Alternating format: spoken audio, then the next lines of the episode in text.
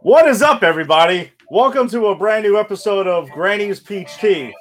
We're at, uh, this is episode fourteen, so welcome. Uh, welcome if you're joining us on Facebook, on YouTube, or if you're joining us on Twitter. Welcome everywhere. Uh, if you're joining us on the audio-only version, thanks a lot. Uh, whether it's on Apple iTunes or Spotify, we are we're here for you wherever we can we can get you, man. Uh, so with me as always is uh, Tony Stabile. Tony, what's up, dude?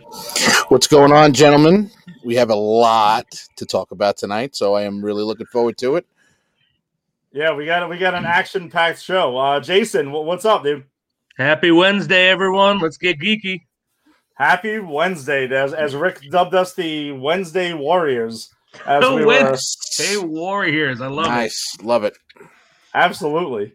Um, but uh, there was a big trailer that dropped. One of uh, there was a couple of trailers actually, but the one we're going to focus on tonight is uh, the Shang-Chi and the Legend of the Ten Rings teaser trailer dropped. Uh, Tony actually discovered that one as I was getting my uh, dental, my biannual dental cleaning over there. And uh, yeah, I pop out and I'm like, holy shit, there's a there's a trailer out of nowhere. Um, literally. Yeah, like literally out of nowhere. I didn't hear anything about that coming. Uh, but Jason, you are you are not usually the guy who is lo- in love with trailers, but uh, I know you watched it, so what do you think? Oh, I think it looks awesome. I mean, it. I um. So I'm excited about this because I have no idea who this character is. Like, I don't even know him from the comic, mm-hmm. and I love that because that means I get to go in and experience this for the first time. But this trailer hyped me up for it. I mean, it's action-packed. It's got a little comedy. I think the uh, the cast looks good. And there's even some scenes that look that sort of look like Crouching Tiger, Hidden Dragon. You remember that mm-hmm. movie yeah. from many years back? And I'm sure that's, of course, that's on purpose. I guess now we're finally getting Marvel doing like a kung fu flick, I guess, right? Uh, but uh, but I think this this looks super fun. I'm I'm all on board for it. Yeah, no, as am I, and like we always say that the strength of uh, what Kevin Feige brings to the M C U and overlooking things is that we get something brand new each time. And they, there is a superhero genre which they're got they've cornered, and then they bring in subgenres, you know, for, for you know, and that's been going on for years, and that's what keeps it fresh. Uh, Tony, as, as the one who who got the scoop on this thing, what what did you think? Oh, I hated it. I couldn't stand it. Ah, oh, that's it.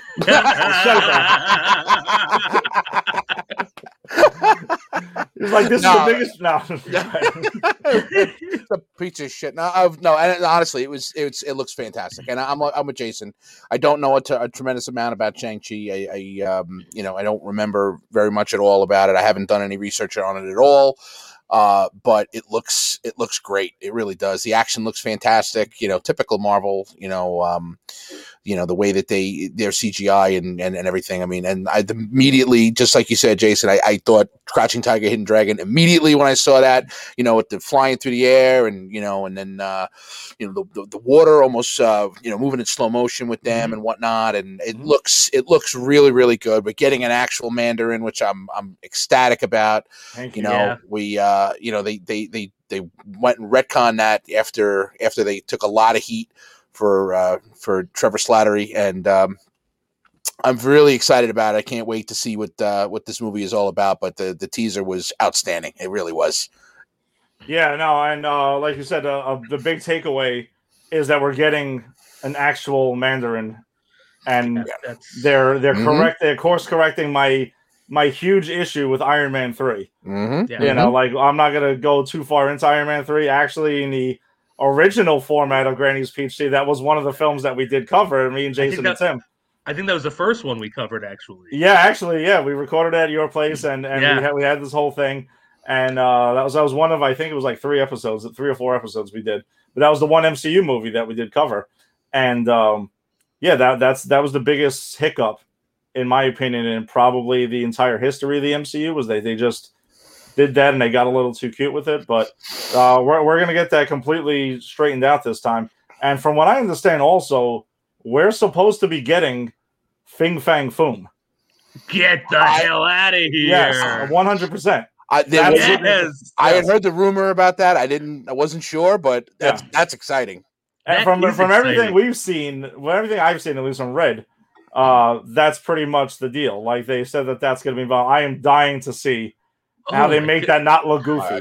Right, oh, my, I'm Marvel excited. Always figures out a way not to make something look goofy. So I mean, I I have full full confidence. Oh, yeah. That they're going to be able to pull that off. But actually, it's funny because I the other morning, uh, I was waiting for the bus with my son, and I said, you want to see the new Marvel trailer? And he's like, yeah, let's see it. So I put it on. So I have it hooked up to the stereo in the truck, and it's like, you know, so it's coming out of this, the, the, the speakers, and he's looking at it on the screen, and he watches the whole thing, and he looks at me, and he goes, I don't know who this guy is, but that looks awesome.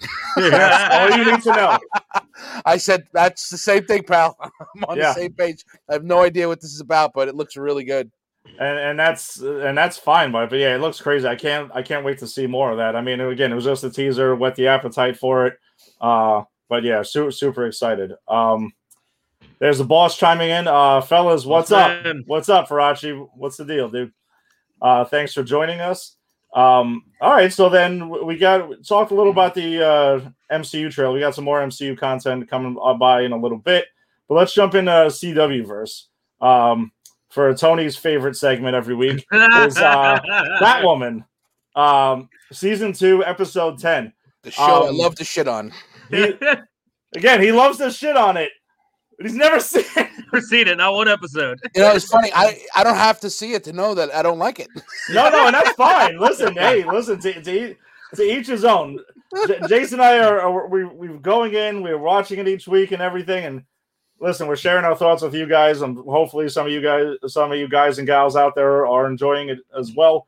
Um, so, Jason, I actually think we got a pretty another solid episode, and I think that's three in a row. I agree. I agree. And and again, and I, and this is gonna be the last time I say it, unless she's brought up again in the show. But you know what we didn't have in this show is a lot of Kate Kane going on. That is correct. It was eased up on the Kate Kane shit. Yes. They they recast her. She's coming back. And, and, and, and, and we know how. No, but we know how. Yeah. But the thing, but no, but Tony, the thing though is that, which I'm sure obviously you know from us just completely, that's one of our, our pet peeves with the show, mm-hmm. is that it's just that the fact that it's holding the show back a lot I, where they talk about it constantly. But they've eased up though. They they've have. actually let the characters that are on screen actually do their thing. And it's progressing. The show is yeah. actually like moving forward now. And that's wonderful. And that's yeah. a wonderful thing that they're doing. But, but the problem behind it is that it's only temporary because you know now, because they recast her, that she's coming back anyway. So well, I'm, I'm it's hoping. only like a pause. It's not even like they're moving away. It's only on pause. But but Jason, would you would you agree though that I would I think we would be okay with them obviously talking about her if she was actually there. Like, when the recasted actress does appear and Kate Kane does reemerge, That's a the fact that the character's there is, is another story. That's when a different story. Yeah, when we had a, when we were all uh, under the assumption that she was gone and that was it, and we're never going to see her again, it was just holding the damn thing back. But, like, the, the pretty, uh, the quick version of, of this week's episode, Ryan teams up with Sophie to take down uh, Black Mask and the False Face Society, and they're trying to steal some fear toxin, which, if you're a Batman fan, you know, fear toxin is connected uh, with Scarecrow, and that's also featured in, in Batman Begins on, on screen. So that's pretty much they needed to make more Snakebite, uh, and then they find out at the end of the last episode, Angelique, who is uh, Ryan's, I don't know if she's ex or not ex or whatever the hell. Uh, yeah, they're, they're trying to maybe. work things out. They're trying. That's a good way to put it. Uh, they're trying to work things out. Uh, but she's cooking, apparently. She's like Breaking Bad style cooking for Black Mask. She's so, got Walter Whiting it up over there. Yeah, seriously. So, I mean, she's in a pretty tough spot.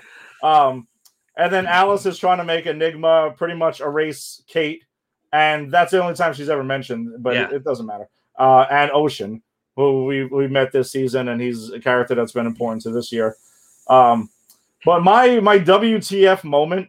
I got Jason, one too before, this before I pass. Oh, I'm sure you do. Before I pass it off to you for you, for you, some of your thoughts on it, um, was that when Sophie finds the A I unit in the car at the end, right? Because this this.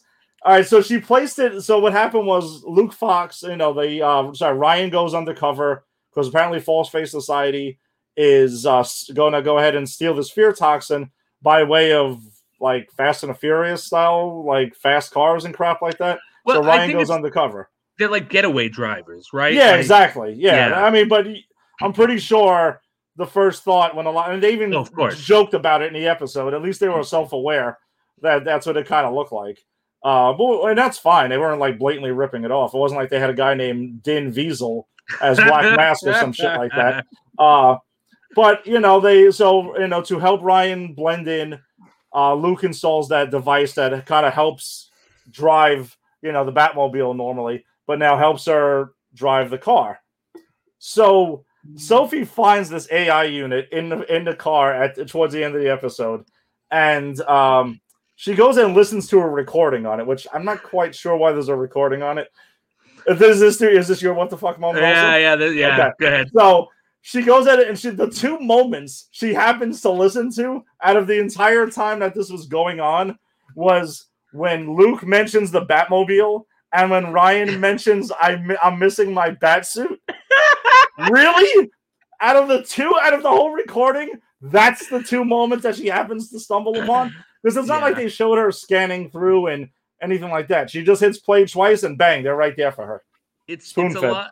There's a lot of convenient stuff. There, another W T F moment I had, which is very much in that like vein of oh how convenient, yeah. is when uh when uh, what's her face Alice is uh, in this therapy session with Enigma, which I actually really enjoyed the therapy session. Yes, yeah, so uh, right. between Alice and Enigma, that was really cool.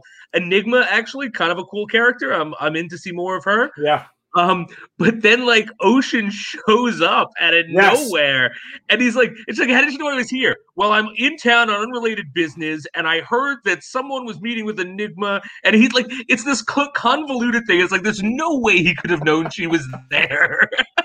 Absolutely not. And that is just, yeah, that, that's a pretty good one too. Those are pretty bizarre moments to say the least. And I mean, but we've been watching the show now where We we watched ten episodes. I, I've watched an entire other season, but you kind of just let that go. Whatever. Guess, I, I, it on. wasn't. It wasn't like egregious. Like it wasn't like no. like I've seen worse on this show. Okay. Oh, so, absolutely, we have. Yeah. So I'm just kind of pointing at it and poking fun at it. As I, but I, I, I think there was a lot to like about this episode. I like the the Tokyo Drift stuff. Um, yeah. I like. Um, I, I liked, again, the therapy session. I actually really enjoyed Alice and Enigma, the, the actresses playing off together.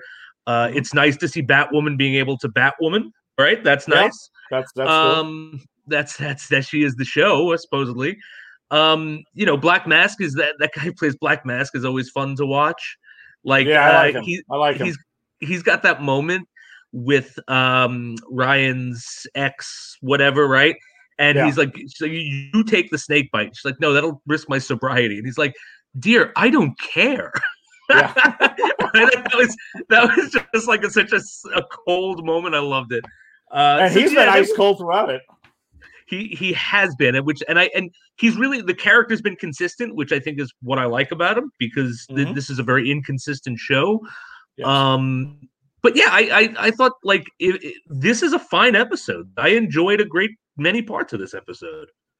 Yeah, so all right, so we're you know we we've got some solid episodes now, so it's not like we can we're just like gonna hang ourselves every week. I'm like, all right, all right. Can I ask, I'm, I'm can I ask watch you guys it. a question about this about this thing? Because and again, I'm, I'm an outsider no, on no, go ahead. Thing, but it seems to me, and it just it just it just because of timing, you know, when they came into the season, they they announced that the, you know they announced obviously last year, at the end of last year that Ruby Rose wasn't coming back, and then mm-hmm. you know they killed off the character supposedly, you know, and then they had the new Batwoman come in and everything like that, and then from the very beginning. They started with all of this nonsense with, you know, is she still around? You know, they got little clues here and there, whatnot, or whatever.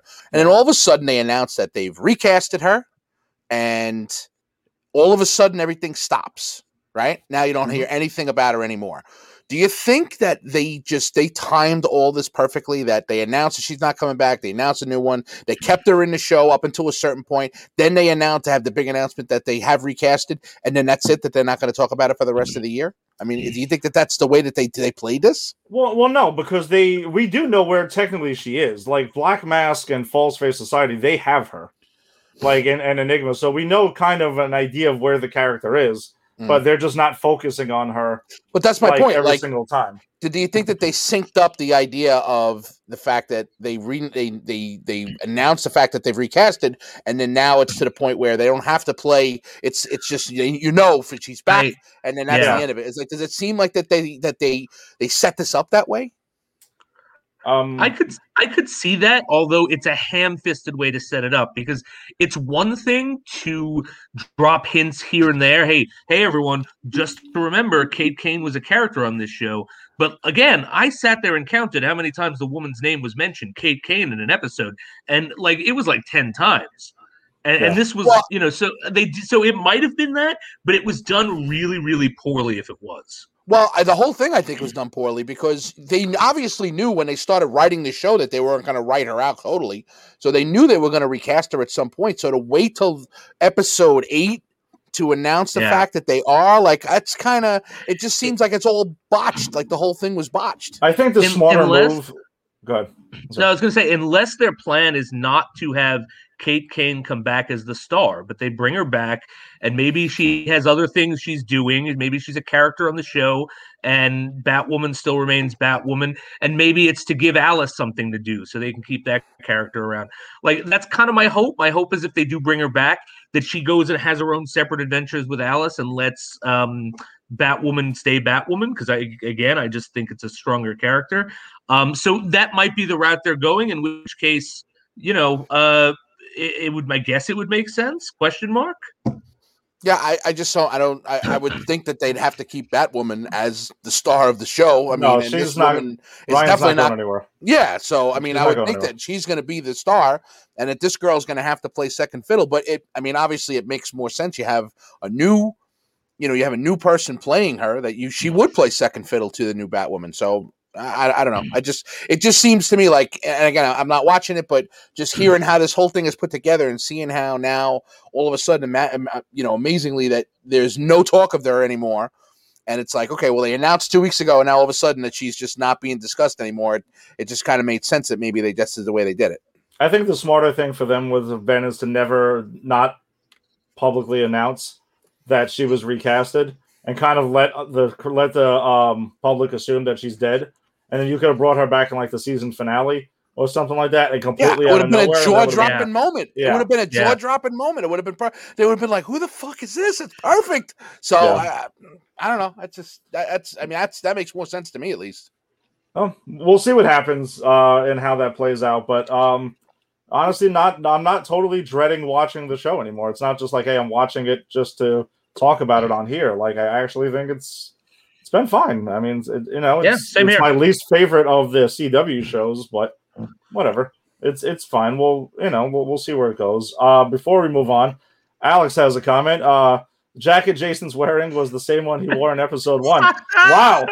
Oh, my God. That's wow. That's, I mean, I've worn this one. I don't remember what episode. I mean, Alex, if you remember which episode I wore the Black Panther t-shirt last time, I mean, I, please... I've had Let this one know. on at least once before, so yeah, exactly. And that, this became this has turned into like the default cap. It but, is the default know. cap now. Uh, my I, wife I, calls I, this. My wife calls this sweatshirt my outfit because whenever like whenever it's chilly or whatever, I just put this on. So I'm always wearing this thing. Cozy, cozy hoodie, man. Bro, mine's, wrong. mine's right over there, bro. It's right over there. It's my house coat.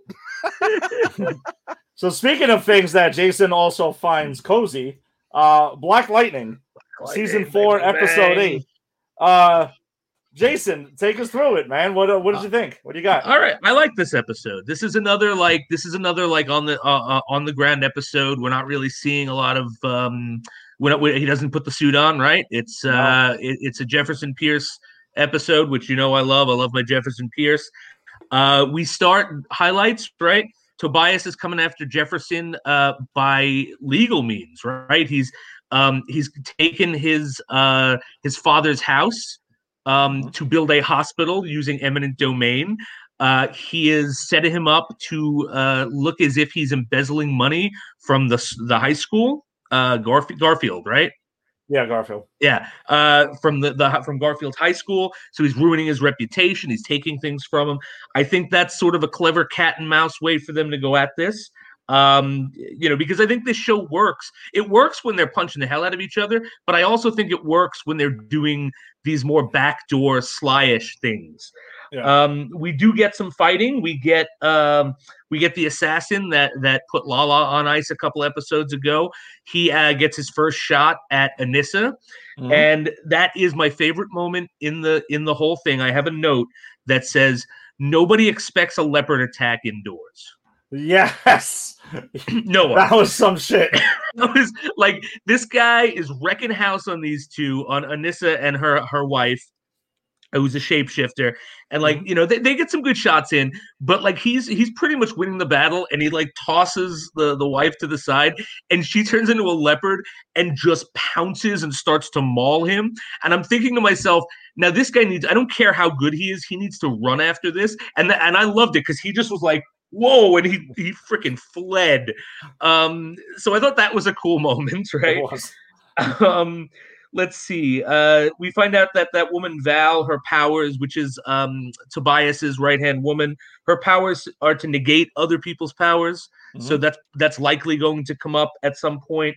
Um, and let's see. I think. Well, that, the I think... well the, the power then. Well, remember the um, what's it called? Um, damn it, his um, Missus Pierce. Uh, Oh, I, yeah, I always forget her name. I always forget her name. I'm drawing a blank quickly, but she goes ahead and injects Gambi yes. with that ability, and it ends up negating T C's abilities and Jefferson's abilities when they're trying to like find out exactly how the hell Tobias is doing this whole thing.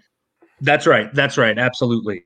Uh, yeah. Which was a which was cool, which was cool because you, you didn't know that was going to happen, and you have T C going like, I just can't talk to these things. Like, uh, yeah. I don't know what's happening, and that's how they figure it out. Um. And uh, I think I, but I do, I do. Oh, we get some more painkiller, which I thought was cool. I can't, the tie-in can't forget was cool. that. Yeah, I thought that was a nice tie-in. We get to see a little stuff on his end. I'm sure, like he's kind of intimated that he's going to try to help them, uh, help them out uh, with yeah. their Tobias problem. So I think that's cool if they bring him in and then they go send him off and give him his own show after. Uh, not that the backdoor pilot was the last we see of him till his show. So that was yeah. that was good. Um, Yeah, and, and I, I do have a, a, D, a W T F moment. I can't believe it, but I do have a W T F moment with uh, Black Lightning, and that is there is no way in hell. I work in a school. There is no way in hell that they would get like the Jennifer with the new face, just like, yeah. oh, this is our cousin. Like, okay, where's your paperwork? Do you have your shots? Yeah. We need to see those back. Like, there's just too much. There's too much red tape to get into a high school or get mm-hmm. into a school at all for them to have been able to pull this swap off. And and I get it. Like, they didn't plan on having this face swap. It's something they just kind of had to do. Um, but, like, the whole thing about trying to play her, you know, sort of not explain where the real Jennifer went and try to have it where she's, like, their cousin, that just doesn't make any sense. I don't... That just wouldn't work. Yeah, they, they could... They didn't have to have her go to school or something. I think you just kind of didn't really need to do that, but I thought there was an interesting moment, though, when she calls Jefferson, when she actually refers to him as daddy, and he questions Oh, yes. it. yes. And it made me start being suspicious of the new Jennifer from there on. I don't know. Did you get that impression, or maybe I, was that just me? No, no, I got the impression that something has changed. Like, I, I wasn't yeah. suspicious, but I'm thinking that, like, her looks have changed, so maybe in this reshuffling, parts of her personality have changed. Um, okay. You know, so I don't know if they're going, um, I don't know if they're go- going to go, like, villain with it or, you know, something insidious, but there's definitely, they're setting something up. Yeah, yeah, I think there's more to it than just, uh, you know, you look different and, and that's about it.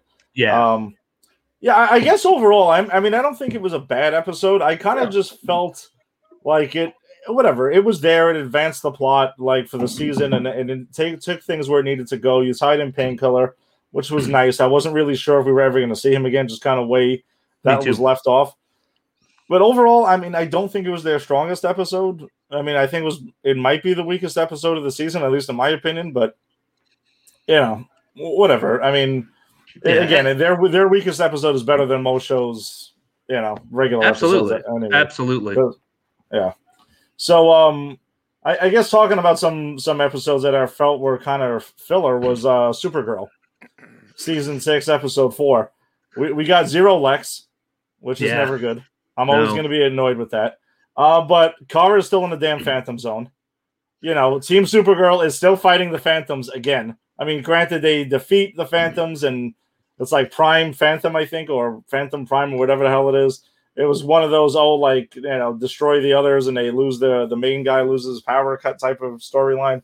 Um, you had uh, Brainy actually not throwing around a box of donuts like it was empty completely, like he did with the pizza box a couple episodes. He was actually eating the donuts throughout the entire episode, and they actually gave a reason for it. I actually thought it was a pretty funny that like, was through funny. line throughout the episode. That yeah, that was funny. His stress eating, I love that, or his guilt eating, whatever it is. Like I, I love the fact that when he gets really, really like hinged, he eats. Yes, even though he's a twelfth uh, level intellect, as he reminds yeah, yeah. Uh, uh, Lena Luthor at one point. That's right. uh, but no, I mean, I just I felt like we got kind of like two somewhat filler episodes in a row with Supergirl, like just. Nothing really yeah. to really get into. I thought uh, some of the things that were kind of cool, though, was Brainy's, uh, besides his donut eating, was his um, Ghostbusters reference. Because when Lena gives him that thing, my mind already went to Ghostbusters. Yeah. And then I'm glad that they, again, acknowledged it. And it's not like, hey, we're not ripping you off. It's an homage thing. And right. Th- and that's fine. And it I did look like Ghostbusters. Absolutely. A- it looked exactly like Ghostbusters. I mean... But whatever, though the C W verse though, I they do a good job overall with like acknowledging the sometimes silliness that's on there because it is like yeah. a fun thing. You can't take them like super super seriously. No. A lot of these shows, so they all, no, no, all, no. Isn't the Ghostbusters is owned by? Uh, aren't they owned by Warner Brothers now? I don't think so. I think I have no idea. Yeah, they're debuting on H B O Max when uh, when the movie comes out. Yeah, but that might be because weren't they Universal? I don't know. I don't know. I'm not sure who. I don't think it is Warner Brothers. I could be wrong. No, no, no. Actually, I'm sorry, Tony. Sony owns the rights to Ghostbusters. Oh, do they? Okay. Sony does not have a, um, a streaming platform, which is why big news that broke today, which we weren't going to dive too far into, mm. but they reached a deal that uh, Spider-Man and all their all their Marvel content is going to appear on Disney Plus and Hulu and a lot of the Disney-owned stuff. So to me, that pretty much says, hey, we're not going to jump into the streaming wars, so we're going to try to find homes for our, our content. So th- that's that's where that is. Um, all right, so speaking of a streaming service... Wait, wait, wait, before sorry, we go, go, ahead, go ahead. I, I, I did have a W T F moment for Supergirl. Go, go. One for, one for each of them. Wow, uh, three this week. Woo! Uh, yeah, I know. So... Uh, you learn on maybe the third day in uh, getting your supervillain P H D is you don't reveal your evil plan before you have a chance to enact it, which ah. is what Mixoplix's uh, cousin does. Like, she's yeah. like, well, we should just kill your father. No, no, I don't want to kill my father. He's holding you back. No, we're not going to kill my father. Okay, then, uh, by the way, I'm going to go to your world and I'm going to wreak havoc just for fun. It's like, oh, well, thanks for telling me. I'm going to smash this mirror and beat the hell out of you now. It's like, you, you kind of withhold that information until you get to Earth. That made no sense to me. It was very Bond villain-ish. It was. But at least when Bond villains do it, they think they have the upper hand. Yeah, Bond is true. Somehow restrained. Supergirl is just walking around. Like... No, Kara, I expect you to die. Yeah, right. But anyway, I needed to, I needed to, to No, that's a good one. I, I was I was trying to I, like in my mind, I think I was trying to gloss over that. I remember rolling my eyes when I saw that. And I was just like, oh, whatever. Just go ahead. the, my takeaway from that was, oh God, she's still in the damn Phantom Zone. Please get out of the Phantom Zone already. Like, I think she's buying a timeshare in the Phantom Zone. She's never leaving. It's ridiculous. I just, I don't know. It's just that that whole storyline is just not doing it for me. I just kind of want her out of there, man. It, it, well, I think it's, it's going shock- on too long. It's also yeah. kind of shocking to me that the last season of a show that's been on for six years, you're going to have multiple filler episodes. I mean, that's that's kind of crazy. Like, you would think, like, you're going to go out, you're going to go out with a bang, and it should be. This is not a twenty-two episode season. Am I am I correct? Uh, no, no I'm pretty sure, I, I know it is. Supergirl, it will be going on for a while. But usually your fillers are kind of later in the season. Mm. I mean, well, we're taking them as fillers. I'm sure they don't think it is. But, but it's, it, it feels like it. Yeah, it definitely feels like it. If, you so. got, if you've been watching this show all along and you're saying it's a filler, I believe it's a filler. Yeah, no, I've seen literally every single episode of Supergirl. So, I mean, that's, uh, I'm, in that's my, what it is. I'm in my catch-up phase. I'm halfway through season two. Yeah, I, I Jason, I, I really, I'm curious to see your, your feedback on this. I think you're going to end up liking that show. And but I think you also, I, as much as I like the show, I am I do think season six was a good time to pr- potentially end it. My only yeah. problem with it, I'm ending this and Black Lightning though, is are these characters just going to vanish forever, or because you did establish in Crisis the whole Justice League thing. So, yeah, that's true. And that's falling apart fast. So I kind of just feel like they seem to be pretty good with tying in those loose ends. So I'm curious to know what the resolution to that whole thing is. Well, you know, once Kate Kane left, the whole Justice League seemed like a moot point. Whatever. they got they upgraded as far as listen, but we know the Justice League and the Avengers. They go ahead and they uh they can just recast you real quick. That's true. So yeah, who cares? Um, all right, but let's uh, let's jump into Amazon's uh, Invincible, uh, episode six of of um, one. Um, I mean, what did Jay, uh, Tony? Did you catch up, or or no? You're still playing catch up. I watched. I, w- I watched most of this episode. Um, okay. I, I saw. I, I watched. Um, you know the the the the whole them going to the hospital scene after getting completely annihilated at the end of last week's episode, and uh, and uh, him wanting to try to patch things up, and um, you know, and head off to college. Um, and uh, so I, I I did I did watch it and. I don't know. I mean, I I don't know if this episode just wasn't as good as the last couple that I need to catch up on, but I, I don't know. I kind of was just I wasn't wowed really by anything that was going on in uh, in, in this this week, you know. Like, and everybody that I talked to says the same thing. Oh, you got to watch Invincible; it's so great, and whatever. And so I said, all right, I'm just gonna I was just gonna catch up on. I'm just gonna watch this episode and then kind of catch up, you know, over the weekend on the other stuff that I that I missed out on. And I was like, I don't know, man. This is just not. It's just not grabbing me.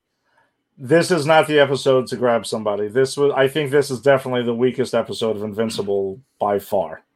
Mm-hmm. I, I, that's that was my take. I thought, yeah. I thought the other five were pretty strong, especially when I, I know I went back and I rewatched episode two and three because I think when I was watching them, it wasn't because of the show itself. It was just I was kind of just tired and fading in and out, so I missed a good amount. So when I went back and watched it, I was like, oh, okay. In context, this is pretty awesome. I, I take back any kind of weird feelings I had on about it. Um, so my, my thing was that you set up Titan last week and the whole big reveal at the end, and there was no mention of him at all in this episode. They just didn't follow up on it. I thought that was very weird. No? Yeah.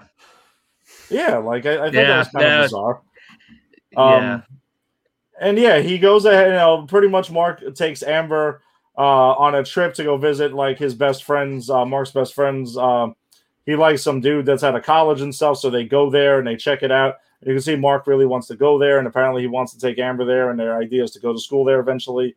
And he, he does get to that in the episode.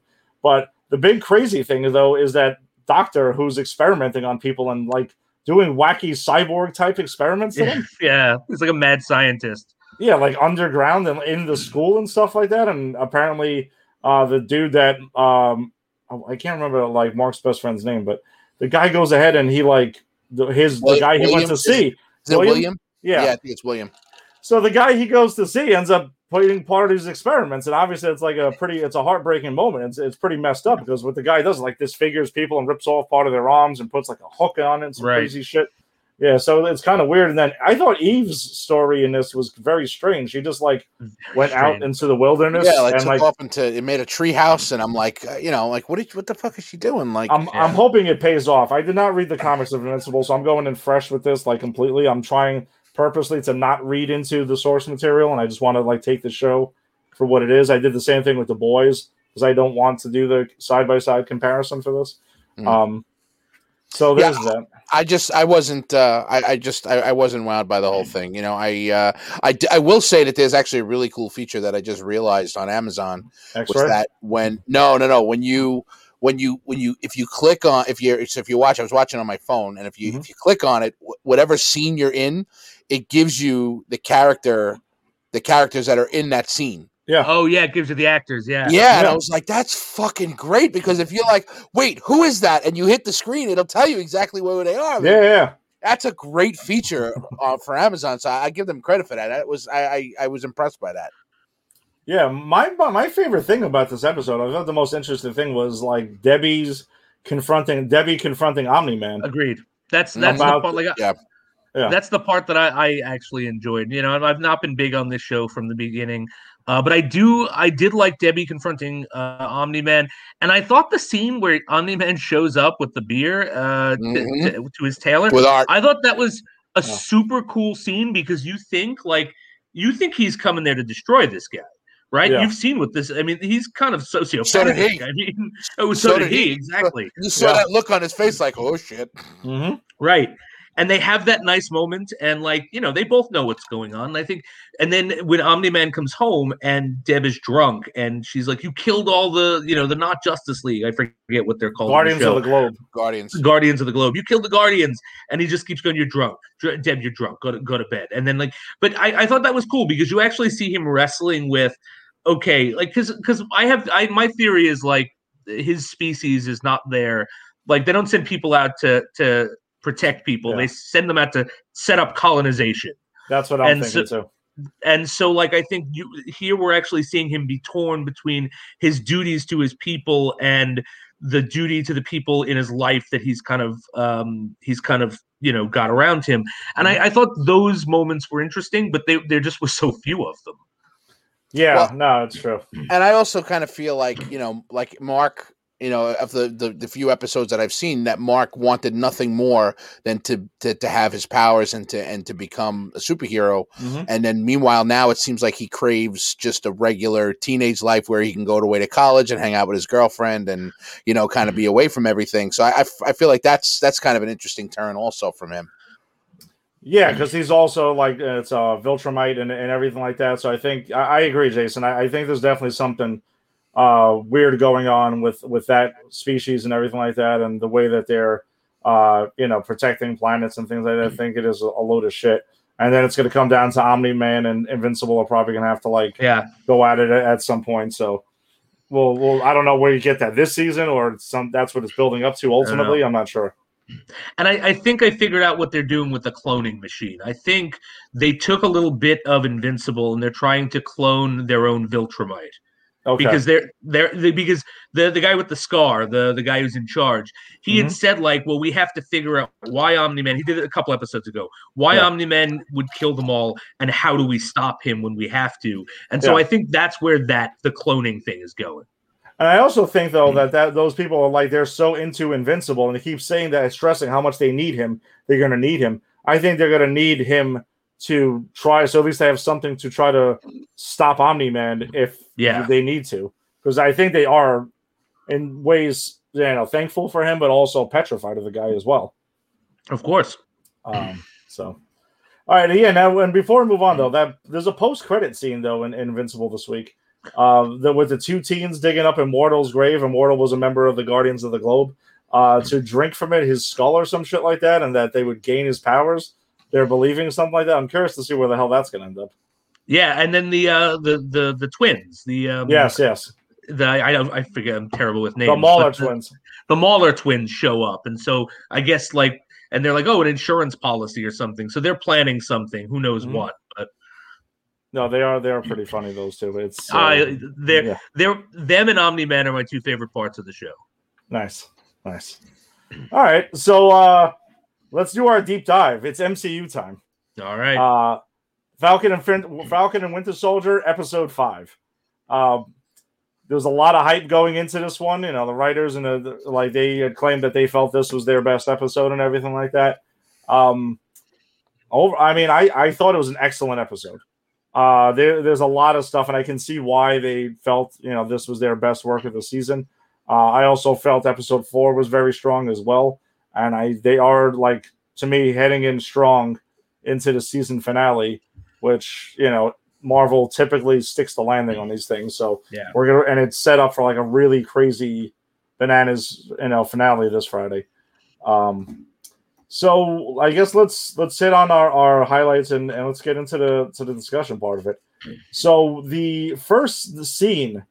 That the whole that opens up the show is picks up from at the end of the last one where Walker is running off, you know, sent after him, just killing this dude with a shield. Um, and he runs into like this abandoned warehouse and he's gathering his thoughts and, and stuff like that. You can see he's going through a lot of things that Hoskins said to him. But then Sam and Bucky catch up to him, and one of the I and my favorite fight of the entire series, for sure. I mean, I don't know about you guys. I, I thought it was a phenomenal battle between yeah, the three of them. It was crazy. It was phenomenal.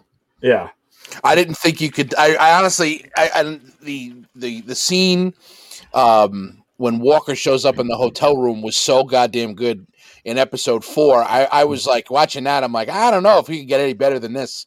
Well, they figured it out because this one was even better. Yeah, uh, it was it was really some some shit. But like, so Bucky and you know and, and Sam, they just confront Walker, pretty much, you know, and he's like, you know, they mentioned the shield to turn it over, and he's like, oh, so this is what it's about. And then you know, and then you know, do you really want to go there? And then Bucky's like, yeah, actually, we do. We're we're gonna do this. Yeah. And then they they get into the fight. There's a lot of cool shit going on. And Walker ends up ripping off Sam's wings, like just bang right there. That awesome was such, moment. Such an awesome moment. I, I literally was like, yeah, he just yeah, ripped I was, I was wings off. That. Yep. I yep. did not think it was going to go down like that. So he goes out and, and rips him off, and essentially they, you know, they reclaim the shield. But in in that in that moment too, I think it was like right before he rips the wings off, though. Like he's like Walker has the shield. Mm. And you can see he's like really losing it, and he's like, I am, you know, Captain America. And that whole visual with him doing that to Sam, like it looks like he was going to try to take him out with the damn shield too. Like oh. This is his finishing move, apparently, is killing people with the damn shield. I got that same thing. I was like, oh my God, he's gone insane. He's he's going to just bludgeon Sam to death if he gets mm-hmm. the chance. Like, and that's that's different because, you know, it's different when you fight like the when they fight the villains, you know, they're going for blood. Mm-hmm. But like this guy, and look, we knew where this guy was going, but yeah. see him make that turn where he because he he wasn't that before. And yes, he did just murder someone, but he technically murdered a bad guy. And it's not right. But like, you know, you could make the case. But like for him to actually get this murderous look and almost try to take out one of the Avengers like yeah. that, to me, sort of flips his character in such a way where it's like, OK, you are beyond redemption at this point. I, I look at it as it's it's you know it kind of goes back to you know the, the point that I made last week with uh you know with that whole you know with that everything that Doctor Erskine had told had told Steve before he he went through the super serum um transformation, that you know it it just it intensifies whatever's inside of you. And every time that John Walker says, I am Captain America, I feel like he's trying to convince himself that he's Captain mm-hmm. America. And that's what I think at this point he's, you know, what's driving him is that insecurity that he's not, that I'm not Steve Rogers and no one is ever going to see me as Steve Rogers. So every time he says, I am Captain America, it's that he's, tr- I feel, I feel like he's trying to convince not only the person he's talking to, but even himself that he actually is Captain America. And, you know, Bucky and, and Sam forcibly took that shield away from him, and you know I don't know what he thought was going to happen at that point, but you know well he you know there was no way that they were going to allow him to continue like that. But the last thing that the other thing I wanted to mention is that the way that he took out um I forget the guy's name that um well, the, the flag smasher that he ended up taking out, but he um, did it oh. What was that? I can't remember his name. Okay. But anyway, he took it out by putting the shield over his head and coming down. That's the same motion and the same thing that happened at the end of Civil War when Tony and, and Steve were fighting. Mm-hmm. And the only way that he can disarm Steve, you know, disarm Tony was to crack um, the arc reactor that was in his was that was in Iron Man's in the Iron Man's suit, mm-hmm. right? And he did. He could have killed him. Okay, at that point, he definitely could have killed him. He didn't, and that's the difference between Steve. And then that scene moving on from that, if you remember correctly, Tony stood up and said, that doesn't belong to you. You don't deserve to have that shield. And he willingly gave it up. Whereas yeah. here's John Walker, who just did something infinitely worse than what happened in Civil War, and he won't give up the shield. And there's Steve, who feels guilty for ha- what happened and who feels bad for what happened in that situation, and he wa- voluntarily g- leaves it there and doesn't get it back for seven years. So yeah. it's it's it's just that you, the, the the I feel like the the tale that they're telling is to show you the difference between Steve Steve Rogers and John Walker, and you're seeing it more and more in every episode that that Walker is not him. Yeah, and I and I feel like they they've definitely set up this whole, to use a wrestling term, a heel turn. Uh, it's been a, I thought they've done a phenomenal job of building that up mm. since the moment that John Walker is officially introduced on Good Morning America way back in the beginning of episode two. Like, if you follow the show and you follow John Walker's, you know, arc, it it perfectly makes sense. And this is completely earned that he would lead down this path. And again, for, you know, taking out the whole knowledge of U S Agent and all of that, I'm just saying, like, the show itself has definitely, you know, put that through line there very, very clearly. Oh, absolutely. Uh, absolutely. Yeah. Absolutely. They, yeah, they've spelled it out. Did, um, can, I, can I ask either one of you? Did you did it go over your head who he who he is, who who Wyatt Russell really is, who he is? As in, like, that he's Kurt Russell's son? Yeah, I had no idea. No, no I, I, I, knew he, I, knew I had no idea that that was it, that that that oh. that's him and Goldie Hawn's son. I had, I had no, no idea. Idea. I, I knew it since twenty-two Jump Street. That's actually the first time I recall seeing Wyatt Russell. Uh, And I was like, wow. And I looked up who is this guy or whatever. He's actually pretty funny. But I still, it was the epi- It was it was later in the episode um, when he was sitting on the bench uh, talking to his wife after the court martial, mm-hmm. and I looked at his face and I'm like, God, he looks a lot like Kurt Russell. And I looked him up and I'm like, son of a bitch, that is Kurt Russell's kid. I couldn't. I had no idea. I really had no idea. Which yeah, there's been a lot of talk recently too that uh, because they're going to do. They're supposedly, and it's been going on for a while. There's going to be a remake of Escape from New York, and they were supposedly like maybe approached him about it, mm-hmm. and he was he like, did. "No, nope. I'm not yeah. doing it. No, no, no, can do. No, I don't blame move. him. I don't blame no. him. No, no, not at all. No, nope. you so, don't want to. You don't, you don't want to live under your father's shadow for the rest of your life. Not in that role. No, no way. Oh. So after that, though, so they reclaimed the shield. Walker's taken away, um, and but then when um, Torres shows up later, and he's talking with Sam. After the whole thing, and you know, Torres asks, you know, Sam about you know what happened here. He essentially doesn't really give him too much of an answer, but then he asks him about the wings, and Sam tells him to keep him. Mm-hmm. For those who may not be aware, uh, in the comics, though, Torres does succeed Sam, you know, as the Falcon. Once Falcon, once he becomes Captain America. So I thought that was a really cool thing to set up and and be there. Easter egg to plan in it. I'm sure they'll probably follow up on it. But because uh, they've actually spent a lot of time making establishing the relationship, in some ways, kind kind of reminds me of Sam and Steve, and now yeah. you know you have him like passing it on. So I thought that was pretty cool. Uh, but then Sam heads over to um, Baltimore and has has a conversation with Isaiah Bradley, which um, was a really really deep conversation and, and deal, yeah deals with a lot of stuff. Um, But knowing, and then you can kind of see where Isaiah is coming from with his experience, and they've laid it out there, you know, even his within the M C U, that, you know, the guy pretty much was essentially Captain America, went ahead when he tells his story, like in more detail. I went ahead, I tried to save my battalion and stuff like that, and a lot of them weren't didn't live. Very similar to what Steve did in the first Avenger. He went ahead and saved yeah. Bucky and his battalion too. So you can see the, see the parallels there too. But unfortunately, Isaiah was locked in prison for, I think they said thirty years uh, at this point or more. I no, it was more. Yeah.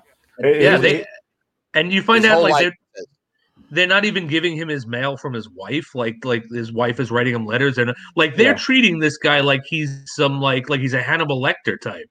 Mm-hmm. Exactly. It, it's it's pretty nuts. And they obviously experimented on him forever because, again, the whole world and in, and in Marvel Comics themselves and in the M C U, it's all about replicating the super soldier serum. You know, that's what Bruce Banner was doing too, trying to replicate the super soldier serum, and that went awry and gamma and a completely different thing. But it's just the U S government was no different. They were trying to build more soldiers and things like that. So you can kind of see why Isaiah is pretty pissed off about it and has, you know, a lot of resentment towards the situation. But you can see on, and by the end of that conversation, though, that Sam has dealt with a lot of things. Like, he's thinking, man, and he's like, I don't want to end up kind of like Isaiah. And he tells him, like, listen, they're not going to, you know, because you could tell Sam was like, you know, I got the shield. I'm, I'm thinking about being going forward and being Captain America. And he's having reservations about this. Like, maybe this is not the path I would need to choose. I need to really sit down and, and think about this whole thing. Yeah. I mean, he, he's definitely... He, he he realizes the burden that this is going to carry, but I think um, as he's sitting there listening to Isaiah, he realizes that, you know, Isaiah's Isaiah's problem is that he was he was under the thumb of this regime of whoever was in charge during that time, because mm-hmm. they were desperate. They were injecting people. They were dying. You heard, as Isaiah say, they were dying off. They couldn't figure out why he lived and everybody else died. And I think yeah. that that's the re and, and I, I think Sam realizes that. But I think what hits hard, what hits home with him, is that no self-respecting black man would yeah. ever become Captain America. And I think yes. that, that that hit him. And that's really the kind of thing that had to digest with him, you know, and that's the reason why he had to go home and see his family and kind of just clear his head and reconnect with them and, mm-hmm. and get his head straight. And um, I, I think that, that that scene was was really, really well done, really, really well done. And I think it really accents uh, a theme that's going in throughout the entire show, is the disillusionment with Captain America, right? Like yeah. not with Steve Rogers. Everyone says Steve Rogers was fucking aces. We love what? Steve Rogers. Yeah. But but like the whole thing with uh with U S A U S agent becoming putting on the Captain America uh, outfit and then going rogue and going crazy. And we had this conversation with the Flag Smashers, right? The the two leads of the Flag Smashers of, you know, I used to look up to Captain America, but maybe that's not the hero America needs anymore, right? Maybe that's mm-hmm. the, and so I think Isaiah's story really hits home that disillusionment with the whole image and symbolism of Captain America and what the character really does represent or should represent. And I'm and I'm sure that's where they're going with this, right? Because when he becomes Captain America, he's going to have to become his own Captain America. Exactly. He's going to have to right. And I think that's that's what this is sort of, you know, laying the groundwork for. Absolutely. And they keep mentioning it's the shield. They keep mentioning the shield. They don't keep mentioning Captain America, because they're not going to disparage him because of obviously what happened at the end of Endgame, but mm. it's the shield that they keep saying that that's the symbol. The shield should be destroyed. It's not, that's the yeah. symbol of, of the whole, uh, of this whole thing. And that's, that's what they keep trying to drive home. That it's not a Steve Rogers thing. It is a it is a symbol uh, the, the symbolistic portion of what Captain America stands for. Yeah, and essentially what we're going to learn, and I do think the overall theme of the show is going to be Captain America is more than just something that the government, a mascot, if you want to say, like uh, Sam's sister mentions, it's more than just putting any dude in a suit as a mascot to say, hey, you know, like kind of like the U S A U S O version.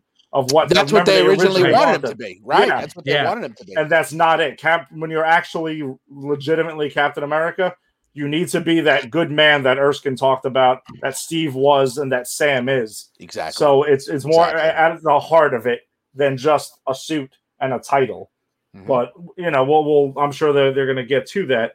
Um, so then, pretty much, you know, Sam goes at it. He moves on from that. He goes home, like uh, you had mentioned. And uh, well, before when once while he's doing that, though, we see Bucky tracks down Zemo, in which Sokovia. I think is the best scene in this episode. Cool is thing. That scene with him and Zemo at the uh, at the Sokovia um, memorial? That scene is phenomenal. Yeah, so he goes ahead and he, you know, Bucky's telling him they have this whole conversation. Bucky takes out a gun, pretty much clocks it back, and it's empty. And he pretty much, you know. Shows me kind of like lets him off the, you know, he's not going to kill him. But then Adora Milaje is there to scoop him up, and they're taking him off to the raft. They're not taking him back to mm-hmm. Wakanda. Yep. They're taking him to the raft. And if you well, remember, the raft was seen in Civil War. I know you guys remember, but seen in Civil War where the, uh, you know, the people who did not sign the Sokovia Accords were taken, and it's a prison for superpowered people. It's also brought up in, in the second season of Jessica Jones.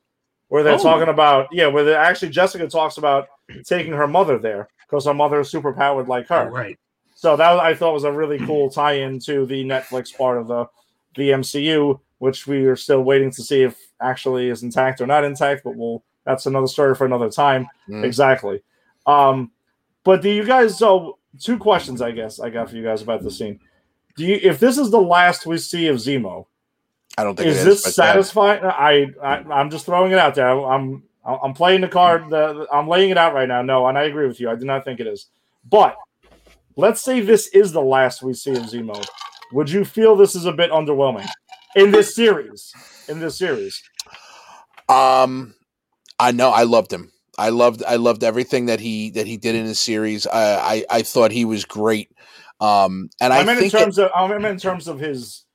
Like Impact. his fate, no, his fate at the end of it, the way that they wrapped up Zemo. Mm. It, no, no, Zemo was obviously tremendous throughout the show. Right. He's a huge part of it.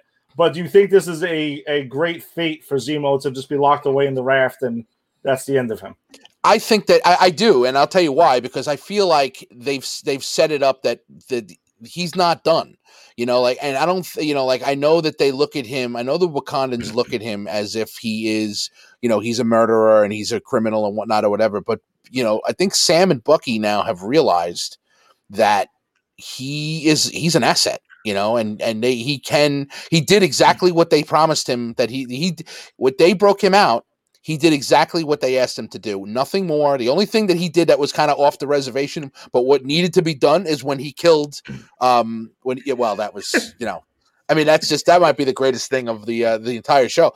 But, um, the only thing that he did that was a little off the reservation, but really was the right thing was when he killed the doctor. Yeah. Like that was the only thing that he got. And they were like, well, what did you do that for? But he really, and what did he say to them? It needed to be done. And yeah. they didn't argue with him because they they knew that he did need to he did need to go. So I, I honestly think that this, the this sets up the fact that he can come that, that he can come back at some point and do something else within this thing. I don't think we're going to see him at the end of the show. If he's going to the raft, he ain't getting he's not getting away from them, and he's going to the raft. But I think this sets up something down the road in the M C U for Zemo to, Zemo to come back and be a help at some point or another. And I love the I love the exchange between him and Bucky at the end, where he says, "I crossed my name out of your book." Mm-hmm. Yeah, right? that was I awesome. was that was awesome. Just that awesome. was awesome. It really was so well done. Take care of yourself, James. Like it was really, really no well hard done. feelings. Or something. Yeah. No, exactly. It was basically like we're we're square. Yeah, we're, you know, like we're square. Thank you. And that was and it. I, I thought it was really well done. I I actually like. I think that. It wasn't I'm, I don't want to use the word anticlimactic because I don't think it was anticlimactic, but I don't think it was like it wasn't the punch everyone expected. Like, OK, Zemo's going out. Mm-hmm. But I, that's what I liked about it. Like he knew he was caught. He wasn't even trying to run. Nope. Yeah. I mean, he went to he went to the memorial. He knew he was they, they were going to look. He told him he was he told him he was going to go there. Like he told, basically right. told him.